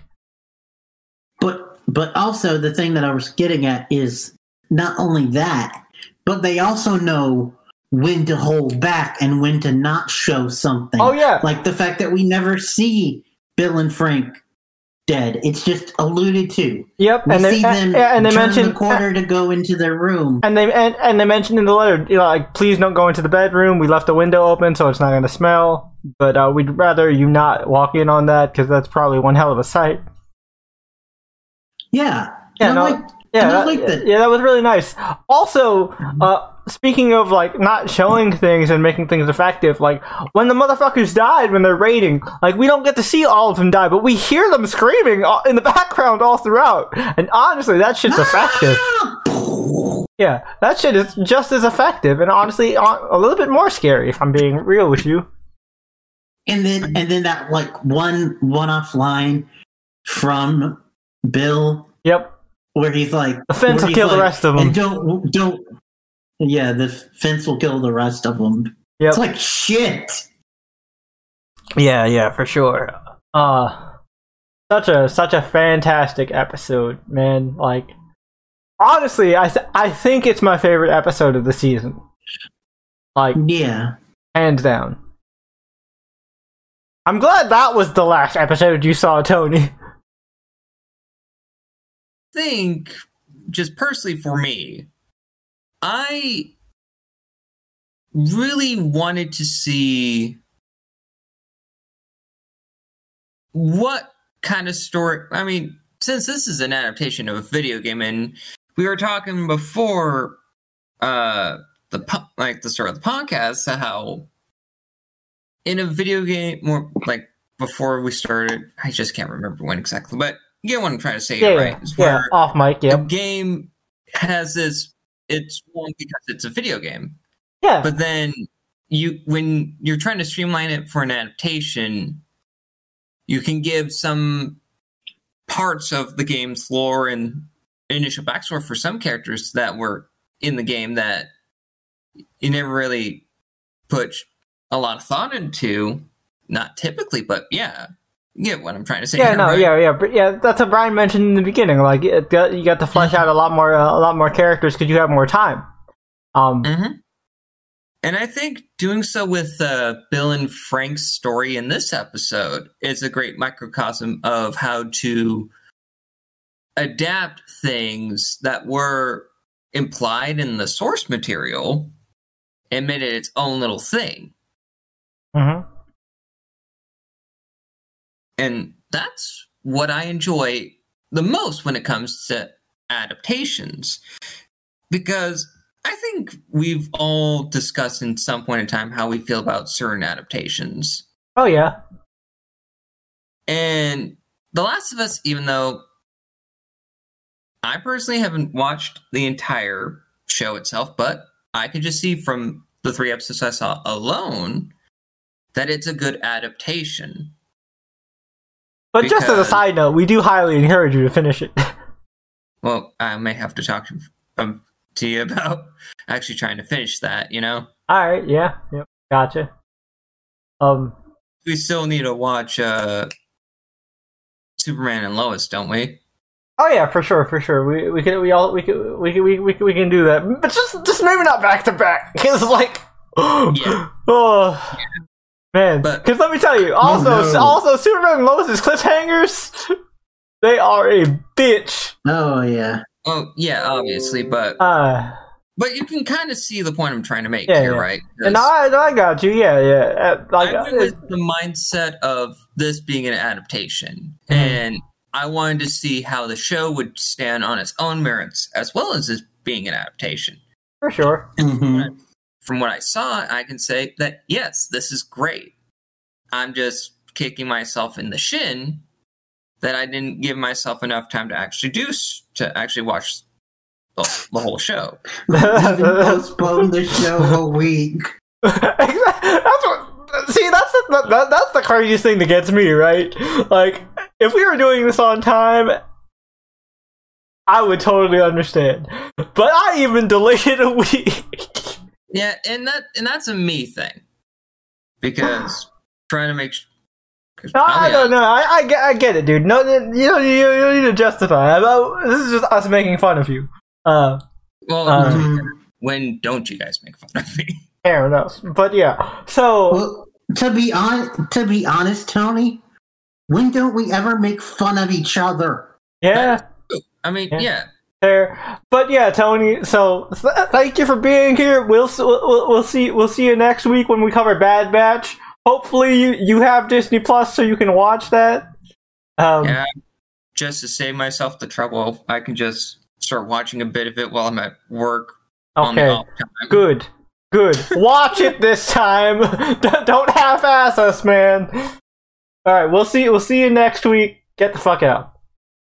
All right, I'm out. Bye. Peace. Peace. All right. All right, viewers at home. I know that sounds abrupt and mean, but like, if I didn't do that, he would have kept going. So, like like honestly like honestly before like just in hanging out just in us hanging out we've like talked about a tv show or talked about a movie and gone on and it's been like four or five of us including tony and we'll go on for hours and then tony will be like yeah i never saw it and we're like what I d- yeah, I don't, I don't get it, fam. I don't get it. But anyways, why so did you say anything we've been talking for hours about this thing So, but moving on to the next section, so we can so we can keep a good pace. Um, let's Mhm. let's let's move on to Kansas City. Um, so this section of the story will let us talk about kind of just the open the the, the world itself and kind of how society has changed. Mhm. And then, of course, with that, we'll talk about uh, like the whole Fedra, uh, the whole anti-Fedra rebellion that happened with, in, within Kansas City, and then Sam and Henry situation and that tragedy. So, uh, Brian, as always, we're going to start with you because you're show only. So, what did you think of the world, um, and how they set that up, especially with this whole the whole Kansas City thing? Because we had I seen a little it bit of it with Bo- with Boston and stuff, but like we get to see just how bad it can get in Kansas City. Well, we see that we start off with uh, them in the road trip, which was really good, really cool bonding. Had some funny moments to it, and we follow Joel and Ellie as they enter, and then have a moment which, honestly, even somebody who hadn't seen, who hadn't played the video game, kind of could tell that that, that was a bit video gamey. Yep. Um, like when they crashed the car, Yep. and they they even have the moment where where he sends her through a window and she unlocks the door, Yep. which is totally a like video game mechanic that has been used by several different video games. Um, but uh, you get to see it, and then they and you get a like a little taste of the world. But then they go for a nap and uh, are woken up, and then that's how they end the episode. So the next episode, you run that back and you see it like from the actual perspective of the people that are actually living in Kansas City. Mhm. And like it's really cool and really different like at least in uh at least when we started it was like you had the ongoing war of Fedra and the Fireflies. And so this is kind of like a look into what could happen if like the Fireflies won. Yeah. And like the opposite side of the scale of like evil, Mhm. if you know what I mean. Oh yeah. Like total totalitarianism. Well, it's more like Um, anarchy. Yeah, anarchy. Um, Totalitarianism is more of like a dictatorship. Well, kind of was that too. I mean, It was kind of both of them sort because of. she was running things. Yeah, but people chose her. You know? yeah. But anyway, it's like the other side of the spectrum, like, because when we first see the Fireflies, at least in the show, they're set up to be like the freedom fighters, the quote unquote good guys. And now we can see, like, what that is not that, like, black and white. Oh yeah, nobody And- yeah, nobody in this world, just like in real life, is is wholly good or wholly bad, you know? Like No. But uh yeah, so I really like it and it was really cool because here is a weird situation where you have a disability that is kind of almost a perk. it reminded me of a quiet Because- place. Yeah. Because, like, honestly, Because- a quiet place has kind of the, the, that similar that similar vibe because it's a it's also a, a zombie apocalypse where the zombies are very sound sensitive. So, like, um, like mhm. you actually get to see ASL and them talking yep, and it's it's really cool because with Sam and Henry, you do get to see more of the world, but you do also get to have like show while you're showing like the more like evil side of humans with like Kansas City people and all that. You also do get like moments of happiness and quiet oh yeah, like when they're downstairs in like the uh safe zone Yeah, bunker in- yeah, in- in the- in the- in- in the remodeled stuff. classroom yeah i i think like uh, that's probably some of my favorite parts is just i love whenever we get to see ellie be a kid because that, that's another thing Yes. that, that, that, that the game that the game d- does a great job at as well of like yeah sure she's she was forced to grow up real fast 'cause she's in a really fucked up world but at the end of the day she's still a kid Mhm. and like I, some of the just all the running things that she has like the little book of puns her playing with sam and actually having a friend it's just it was so nice to see that. And just uh the he- superhero and, and and just henry being like you know hearing sam laugh and be like man i haven't heard that in a long time. Uh it's just it's so nice and you- like even if i had yeah even if I hadn't uh, played the game before, like they were telegraphing it super hard, like oh, oh, this ain't gonna end well. They're making friends. You never make friends in these type of Like- shows.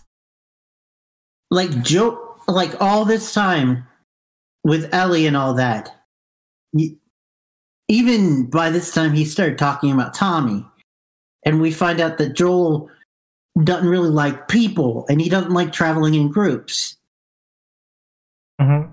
you up like the whole entire reason why he traveled in the first place was because Tommy. Yep. He wanted to protect Tommy. And so to see the fact that at the end Joel actually Yeah, when when he le- when he when he when he legit invited them, like even though even though I played the game, yeah. even though I played the game, like as a TV fan, you're just like, oh shit, they're dead. And then you see that he Oh, ah. got uh, bit. oh man, and oh my god, just again, just no, another scene of just Ellie being a kid, that naivete of like, I can save you, my blood is medicine. Her trying to help Sam, and then her waking up like, Sam, are you okay? And then it goes left, and then, oh, my heart. the other the other screams and like just fear. And then- Battle of Rams, they are oh, awesome. And then, oh my god, dude, like, just the, the moment where, like, Henry just has the reaction, does what he has to do, Mhm. and then, like, it doesn't register, obviously. And then it's just like, oh my god, what did I. What did I do? What, Sam!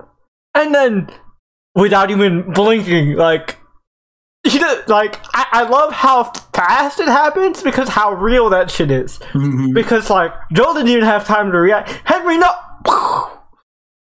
Oh my god, yo. Oh my god. Like like we Mhm. talked about how Frank and Bill impacted me both in the game and in the show. This was the turning point for me where I was like fuck. Oh, I can see that. Like there's always a point in every zombie apocalypse thing where you're just like, well, nah, shit ain't gonna get better. Mm. We just got to deal. That is where that came in for me. And I was just Mhm. like, shit. Man. And uh, I will say, I will say um, two things. Mhm. One, that was, as someone who hasn't played the game, uh, thinking about that scene after knowing how Joel got his scar just makes it even more oh, yeah. impactful. Oh, yeah. Uh, and then also, um, cause uh, it's been in the news a lot because they're prepping for the spinoffs and all that, and also it's probably the reason why Hollywood has a bit of uh, zombie fatigue. But uh, The Walking Dead, at least towards where I stopped watching it, it was like, oh, here's this familiar face actor, dead. Here's dead. It And it's just like, it- how many people can we introduce to kill them off? so, and it's just like, like, the thing that I, I like about The Last of Us that's different from The Walking Dead is that, like, with The Last of Us, it's not just the same cycle over and over again. Like, oh hey, we found a place to live. Oh, it's occupied by people that are evil. Humans are the real monsters. Don't you get the message? Like, yeah. Last of Us does oh, that. This beloved character dead Yeah. for no reason. The Last of Us does Although- that, but like, it still keeps hope alive. You know what I mean? Yeah, and the deaths the the deaths that do have not only matter, but are very dynamic. Mhm. Like um, like I do. I keep blanking on her name. I don't know what her name is, but the the Kansas City leader. Uh, I think her name was uh, was uh, Kathleen. Kathleen. Kathleen. The way she dies. Oh, I, I, I gotta tell you, I I had never cheered for the infected before in my life yeah. until they showed up. Also, also, the fact that Kathleen died by an infected kid Yeah, kids die every. just poetic Yeah, kids die every day, Henry. Whatever. Yeah, fuck you, bitch. Oh man. Oh man. Um, and And- also speaking about like The Last of Us, still being a realistic and like very very like down and gloomy dark world, Mhm. but still keeping the hope. um, I I like the moment where like the the like Ka- Kathleen acknowledges. She goes, "Nah, um, Mike told me to forgive him, but guess what? I can't." Yeah. Like it shows like no, he understood. He got it, and he was like, "No, I get it. Forgive him. It's okay." So there are good people still out there. Mm-hmm. yeah. By the way, fun fact: her second in command, dude with the big beard. Mm-hmm. Did he sound familiar to you? Nah. That's that's OG Tommy. Oh shit. Oh. Yep. OG OG Tommy, OG Joel, o, and OG Ellie are all in it. Nice. And also um I think Abby is her name. oh yeah. But anyway, moving on. Uh, but yeah, so the whole Kansas City double arc thing was really good and to really show it's like the impact of the world and also these two characters. Oh yeah. But oh my god, at the end, the biggest gut punch though, I will have to say, is probably the like etch a sketch thing, I'm sorry. Yeah. Ugh, that got me. That got me. Um. Yeah. All right. So moving on to the, the next, uh, the next like part of the world that I wanted to discuss, kind of more of the world building, and uh, to keeping in keeping this section. Uh, talk about the Mhm. Cannibal Church. And, uh, Ah, and- fuck and- that, and- dude. And, and like where where their uh, like where Joel and Ellie's relationship has developed up to this point, um, I really love like how much they've grown to, to like care for each other. Like the fact that he teaches her how to shoot, he trusts her with the gun, all this Mhm. shit. That that she's able to take care of him after he gets stabbed shows her just kind of ingenuity in her stepping up. But yeah, fuck that guy. Fuck Troy Baker. Not really. You're great, Troy Baker. But fuck Troy Baker's character, James, yeah. dickhead. Yeah. Uh, uh, man, it was that was crazy. The intensity in that like fire showdown scene. My Mhm. goodness. Also, dude, we'll get to another poetic moment with a uh, voice actor, but Mhm. just which is arguably better and even more poetic. Mhm. But the fact that TV Ellie kills voice Joel Yeah, I thought that was funny. And the way he goes out, though, dude, that was so fast but brutal. Oh yeah, for sure. Crazy stuff. Crazy stuff. Oh man. Uh, but, But, yeah, yeah, going to what you were saying though, the fact that they trust each other and that he's trained her some to the fact where not only does she like get him wrapped up and get him safe, but she actually does a really good job of like Stitching him him up. off the trail of him. yeah, and stitching him up. Yeah. She stitches him up and then leads them off of the trail. Yeah, and Um and just man, like the the amount, like I I love just how both of them are in tandem working together without even knowing they're working together. Like when he's making her- his way, when Joel's making his way to her, and she's like Mhm. simultaneously fighting through everybody, and also just like I love that like they don't just spell it out right away. Like Ellie know Yeah. Ellie realizes it, and then she's like, and she just refuses it, and, and he goes, "It's deer meat, I swear." And I'm like, oh, yeah.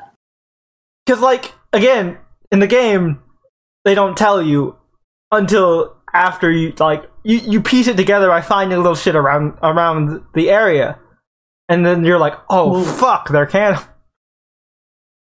Ellie's I don't know if they showed it or not, but Ellie sees something. Yeah, that I don't think they showed. yeah. And, and- and then like you know she she calls them out on it and like oh my god just that sick fucker just how he talks uh, and like the Mhm. you need a thought oh my god I wanted to I wanted I wanted to shoot him. Oh yeah, Like my lord. but uh, and the way they did the cannibalism too, because uh, going back and like rewatching it, uh, you can clearly tell that there were signs. yeah, for like, sure. Uh, when she says, "What meat is it?" and he pauses, and then says venison. Yeah. and then and then you have to realize in your head that they haven't gotten back yet with the deer. So Yep. how could that be? Yup. Yeah. and no, it's just like that was that you was put just the pieces together. it was just such a good example of show don't tell and like like i said they did they did this a similar kind of thing in the game but i love how they adapted that for the show so good Mhm. oh Mhm. my god it was And, uh, so satisfying to see them overcome those fuckers Oh yeah, and to see Ellie like really put on the spot and thinking, like, like the fact that she attacked him with the hand, Mhm. and then and then later, when they were about to kill her, said, "I'm infected. I'm infected," and now you're, and now Yep. you are too. yep What do you say? Everything happens for a reason. yep and then just like you know joel was like that looks pretty fucking real to me. Oh man. Crazy. And then she machetes him. oh man. That was fucking wild. And- um Yeah, and then also one other note that we haven't talked about yet: uh-huh. The like makeup crew. Oh yeah. And all of that. man. Because um, at, at the very end, when they finally do meet up, the two of them, you can just tell that for totally different reasons, but they're both absolutely wrecked. Oh yeah, and just the breakdown towards the end, man. Mhm. Like Ellie's actress is just dude- absolutely fantastic. Yes, yes, they are. Um, but uh, and then that moment where he, where you can see like the real moment where he, it's finally like clicked together, Yeah. and he calls her baby, Baby, girl. yeah. Oh my god, yes, I got you, baby girl. Oh, that yeah. Not gonna lie to you, Sam. I I cried a little bit there. I got choked up. Um, if I'm being if I'm being honest with you, Jay, um, I got choked up several times, but there was only one time where I fully bawled. I mean, like I like I cried, cried during the the the bill the bill speech, but like I Yes. I, I definitely dropped some single tears for the baby girl thing. Oh man, that, yeah, that and uh, uh the brothers yep, yep, yep. was Well- well, really hitting hard. Oh man. Okay, speaking speaking. but also, also, um, uh huh.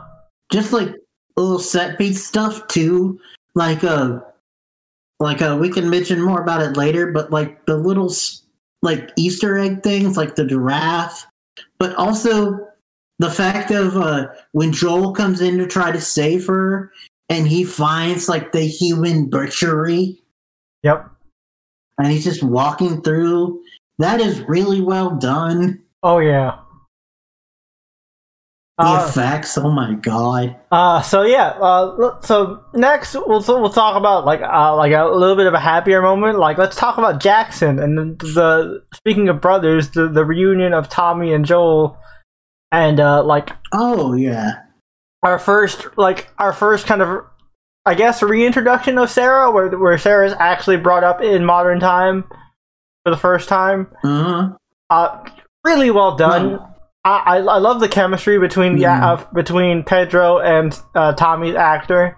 Uh, like really Diego believable Luna. that they're family. Yeah, Diego Luna. Yep, from from Rogue One. which is so interesting that uh you know Star Yeah, Wars yeah. Mando, Mando, and Andor. yeah Uh, and now and now they're brothers here but uh just uh before we delve too much into it I do want to mention beforehand real quick mm, that uh it was very it was a very small scene, but I do gotta appreciate it. And it is a happier thing. Mhm. The native couple that they run into. Oh yeah, yeah, yeah. The one, the, the, the, where the old lady makes some soup and stuff. Yep, yep. And Ellie's like, they're old as fuck. What are they gonna do? I'm And not gonna. like, I'm not. I'm, I'm oh." not gonna lie. For a second there, like when, when Joel like paused when they got out, I was like, "Oh, don't tell me they poisoned the soup. They didn't do this in the game." But no. Yeah, And the fact that Ellie stole the rabbit, even though Joel told her not to. yeah. We can get our own rat.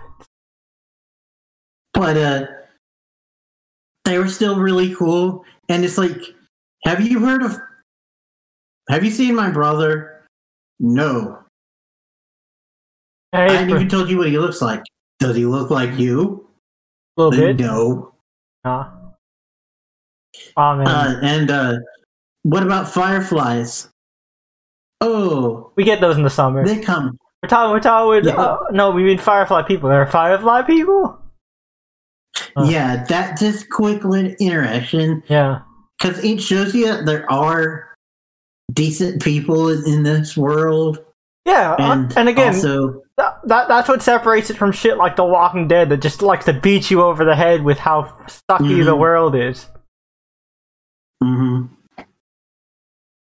Um, and also, it also sets up a running thing for Joel where, uh, and if it's not the same place that your wife said, when that comes back around for the cannibals, Oh, holy yeah. shit! oh man, oh don't uh, don't worry, but, uh, I believe anyway. him.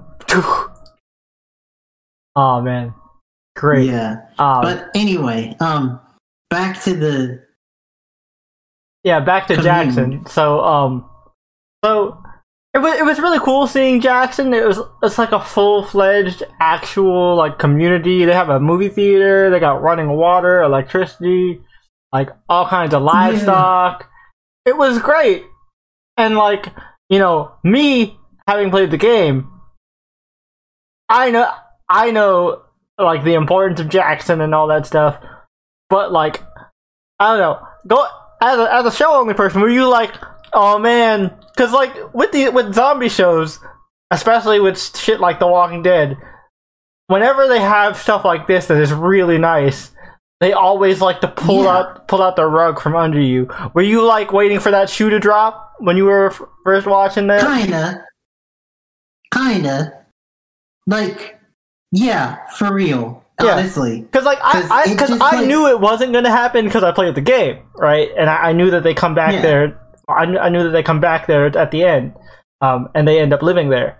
But like, I, I- I figured as somebody who who is just watching the TV show, no, knowing zombie tropes, you were probably just sitting there like, all right, this is too good to be true. What what the fuck is wrong with these people? What's gonna happen? I mean, spec- especially when uh, Tommy's wife was like mothering Yep, Ellie, kinda, yep. But no, she's just a uh, really nice lady. all of that. And uh, just a side note, I do like that they addressed some of the things that you don't think about in the zombie apocalypse, like um, uh, we're two cis men, so can't really comment on it, but the whole uh, menstrual cup thing. Yeah, yeah, yeah. Mm-hmm. Uh, that I. I, I, love, I love that. That's just a little fun moment. It's just like, oh, gross. And then it's like pop. Yep. Oh man, yeah. Again, just another mo- nice moment of Ellie being a kid. It's great. Um, Yeah, but but yeah, the, it did seem a little too good to be true. And uh like, when's the other shoe gonna drop? Although I will say that uh I think one of the like subtler, funny moments was uh when they're introducing them to everything, and Joel's like, "So you're communists." and Tom Tommy's like, "No," and Tommy's wife is like, "Yeah." I mean, it is a commune, and then the look on Tommy's face. like, what Yeah. the fuck? It's like, wait, what? Ah, man. Uh, but yeah, no. It- then- again, then- it was just, it was just really nice to see a nice place. You know, like hmm And uh, also, the thing with uh, Joel and Tommy, you hadn't seen them interacting since the first episode. Yep. So when they first start interacting with each other, it's a little harsh. They've both been through a lot, different experiences. But then by the end of the episode, they've like melded into that brother thing where he's like telling him every fucking thing. Yep, and, I, And and I- saying- one of my one of my favorite. You talk about like the small funny moments is like the, hey, can I borrow that? Because you know your wife took my gun. I already said yes, Joel. Yeah, that was good. Yeah, no, it's good shit. Good shit. Um, all right. It, it was. Although I will say, for the life of me, I am a bit of a cinephile, Mhm. but I never, I never caught what movie they were watching. Same. I couldn't figure it out either. It was bothering But- me. I, I was gonna Google it, but I was like, no, that's cheating. And I will say, um, since we're getting towards the end of talking about the the commune, You can just call Um, it Jackson. Jackson.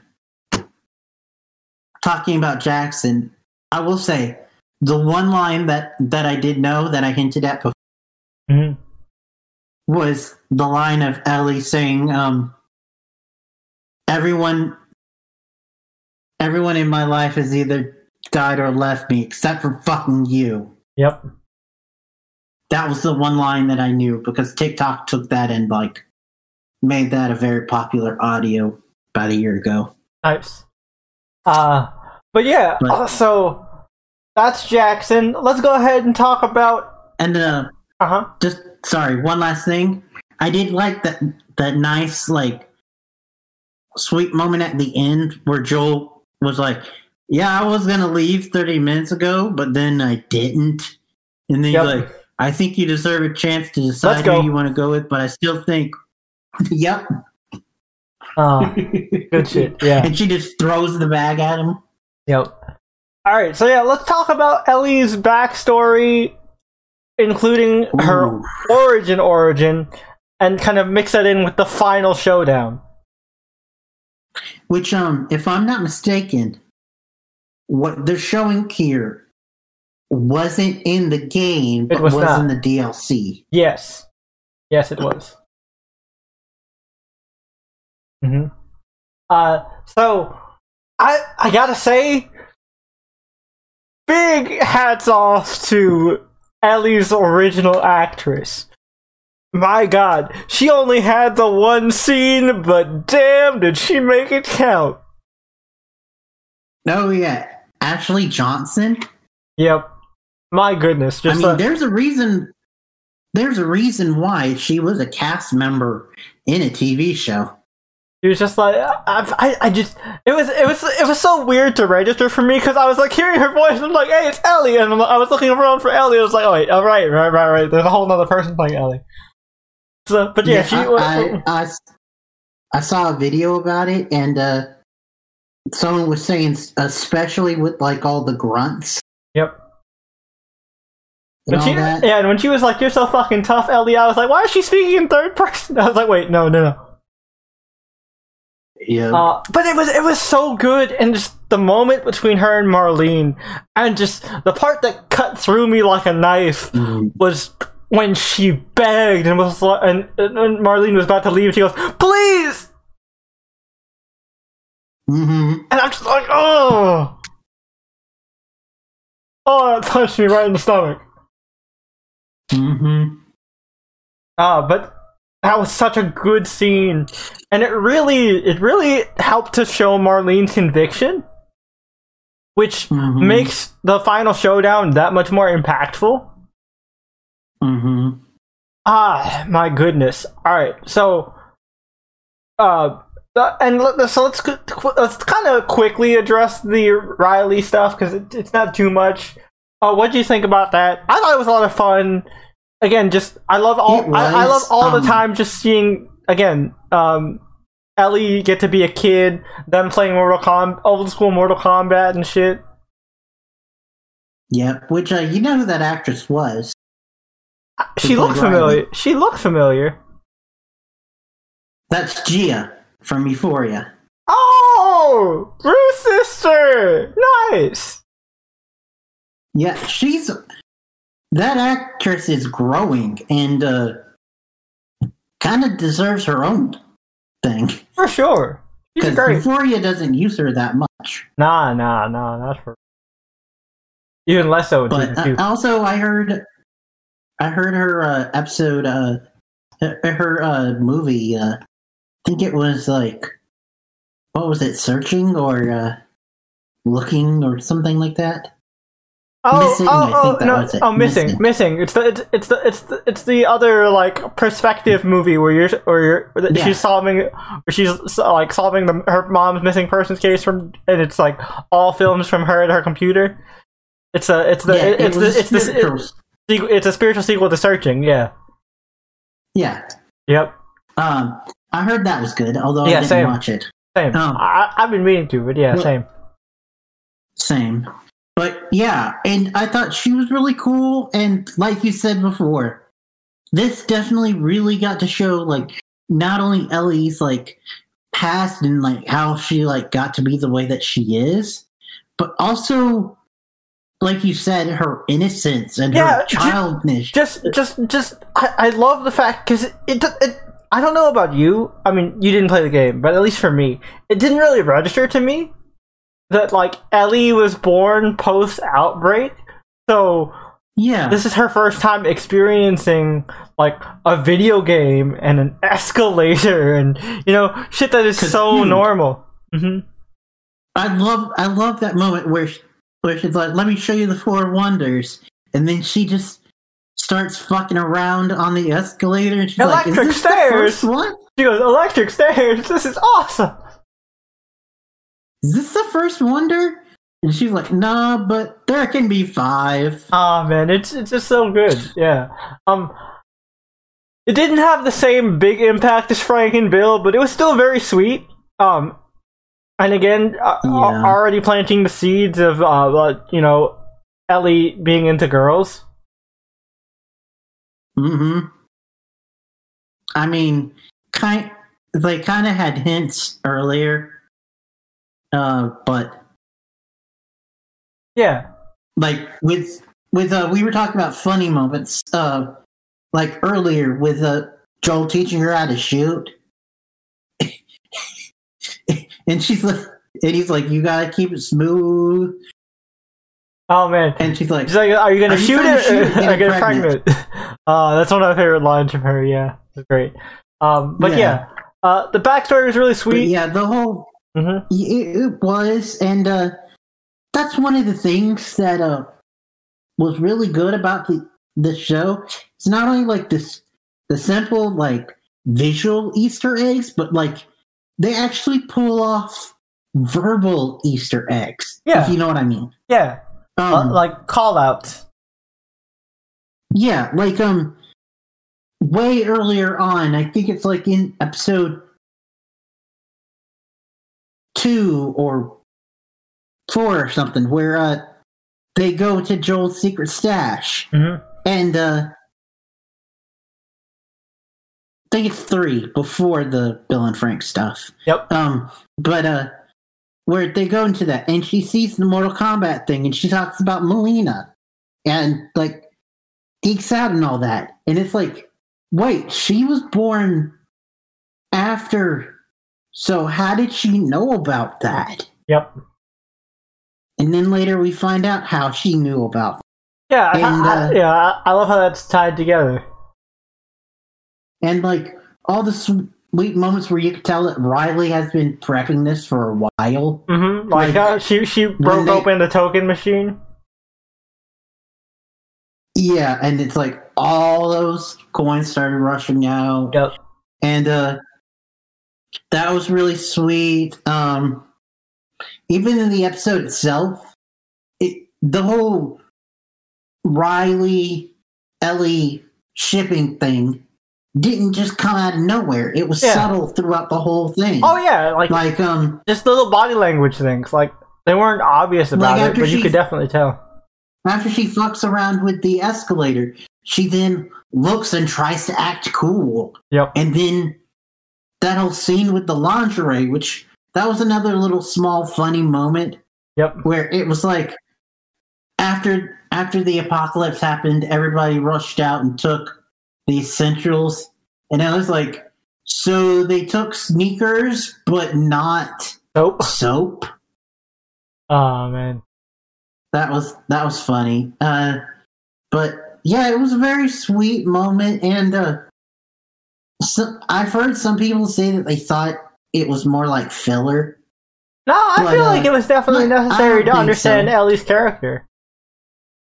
especially in that moment. hmm And also, we said it before with the whole, whole how Bill and Frank ended things. Yep. I do like how uh, at the end of their story, they didn't show it. Yeah, and also, and also, I like that it comes back because like Ellie, Joel confront asked Ellie about the first time she killed somebody before, and then at the end Yeah. of the series, she finally opens up, just like how Joel is finally comfortable enough to open up about Sarah and talk about Sarah, because like throughout their whole hike towards the end, um, during uh, leading up to the final showdown, like he's like, you know, Mhm. Sarah was a hiker, blah blah blah blah. You know, she was more girly than you. Not to say that you're not girly, but ah, it's okay. I'm not, and all all the other stuff.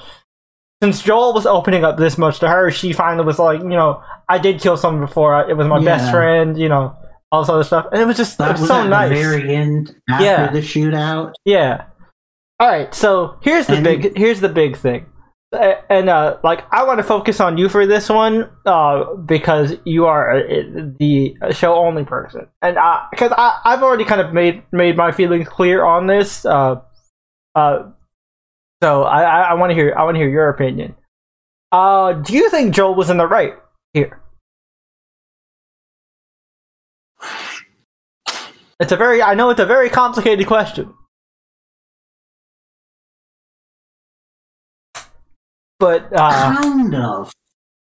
I I will say kind of because Uh-huh. one of the things, one of the key moments that that uh helped me uh like be more on the yes side than the no side mhm.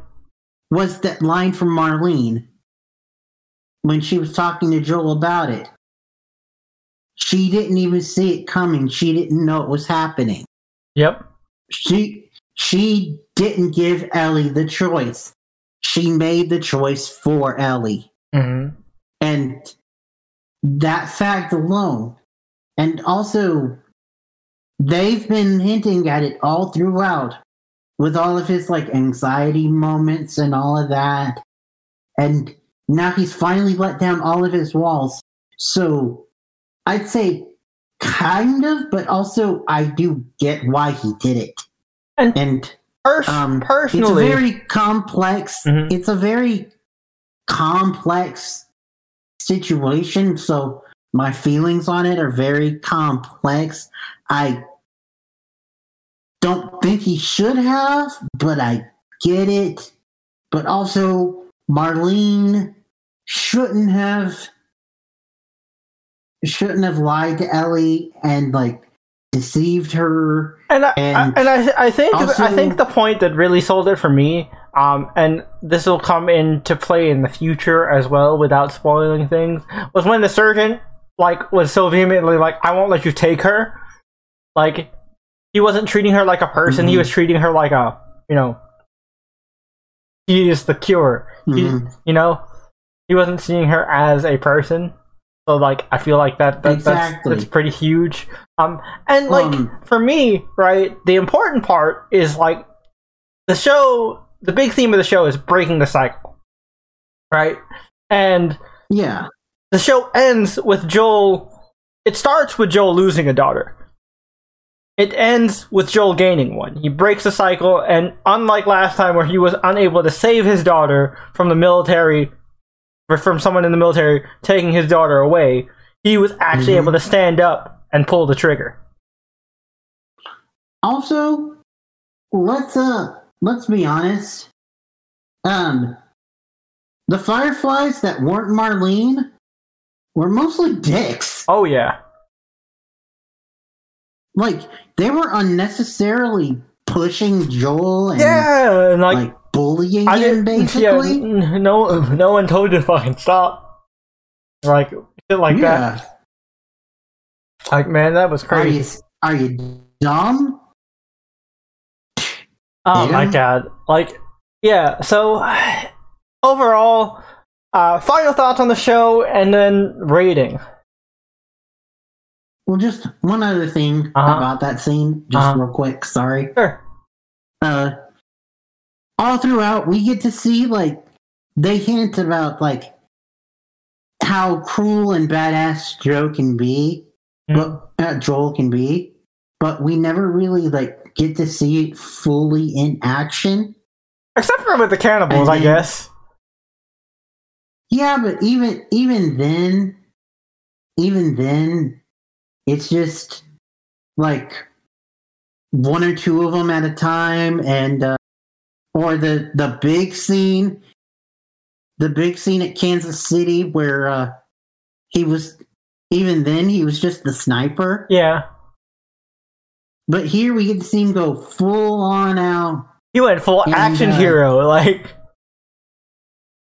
Oh yeah, and uh, the fact that he was like using all of their guns until their guns ran out, and then he would use Ellie's knife Mhm. until he could find another gun and use one of their guns, and he was just using a variety of guns, but yet knew how to use every single one. Oh yeah. Man. And from what I've heard, uh, because this was another thing that was memed. Mhm. was was uh peop I heard some people in a memeing way say that they were pissed off from that scene because of how easy Pedro made it look Oh yeah. when it's one of the di- most difficult things in the game. It is pretty di- that, that that that whole sequence is pretty fucking hard, even on easy. Yeah, so but yeah. And then that final confrontation with Marlene at the end. Yep. Ooh. Oh yeah. Oof.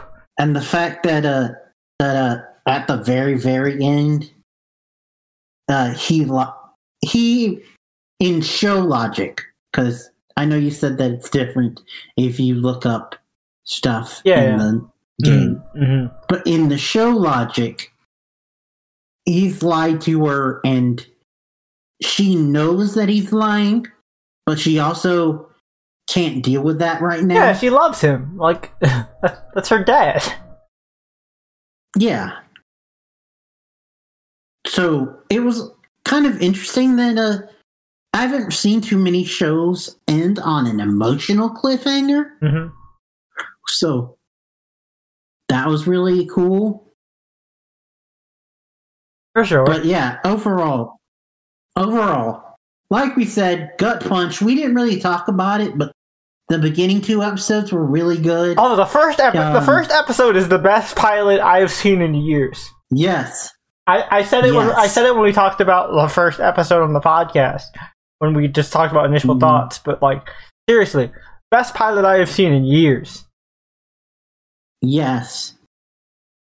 Also, the juxtaposition of of Joel having his daughter die in his arms, and then not even like five ten minutes later in the episode, he's taking a dead little girl who who's even younger Yep. and just carelessly taking her dead body and putting it into a fire Yep.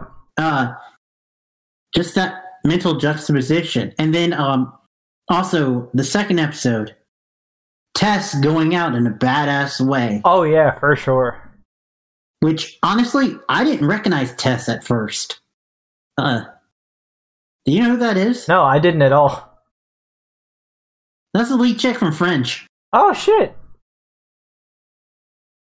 yeah but uh in here she's got like no makeup well i think she's got a little bit of like older makeup to make her look older Mhm. and she has her natural hair and not the bleach blonde so yeah she looks a lot different but for the little time that we had her she did awesome Oh yeah, for sure. We had a lot of people that were only there for like two episodes, but were great in it. Um, we've mentioned this several times before about how it's always in Hollywood a like roll of the dice for kid actors, but Oh yeah. every single kid that we had here was good and like the fact that this show doesn't answer every question for you and like leaves little questions here and there like i don't know if it's different in the uh, game but uh but um the fact of uh when uh sarah is in school you see one of her classmates who's very jittery. So it's like are they infected? Also the whole entire thing of um was sarah infected this whole time but they just didn't know Mm, because she got killed before they could even test it yeah. at least for the show No, Um, it wasn't like that in the game. She just kind of she just died. because we got to see her go into the city where the outbreak started Yep. but and just the little things here and there like we said about like even i didn't even notice this until pointed out but like the whole entire fact that uh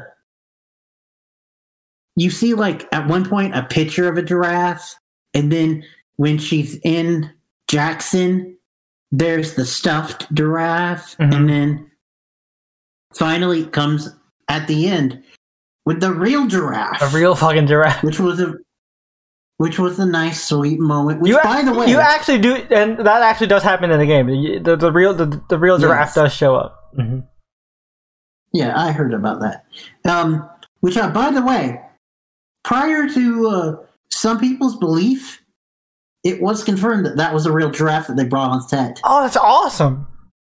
That looked too real It to be CGI. CGI. Yeah, that looked too real to be CGI.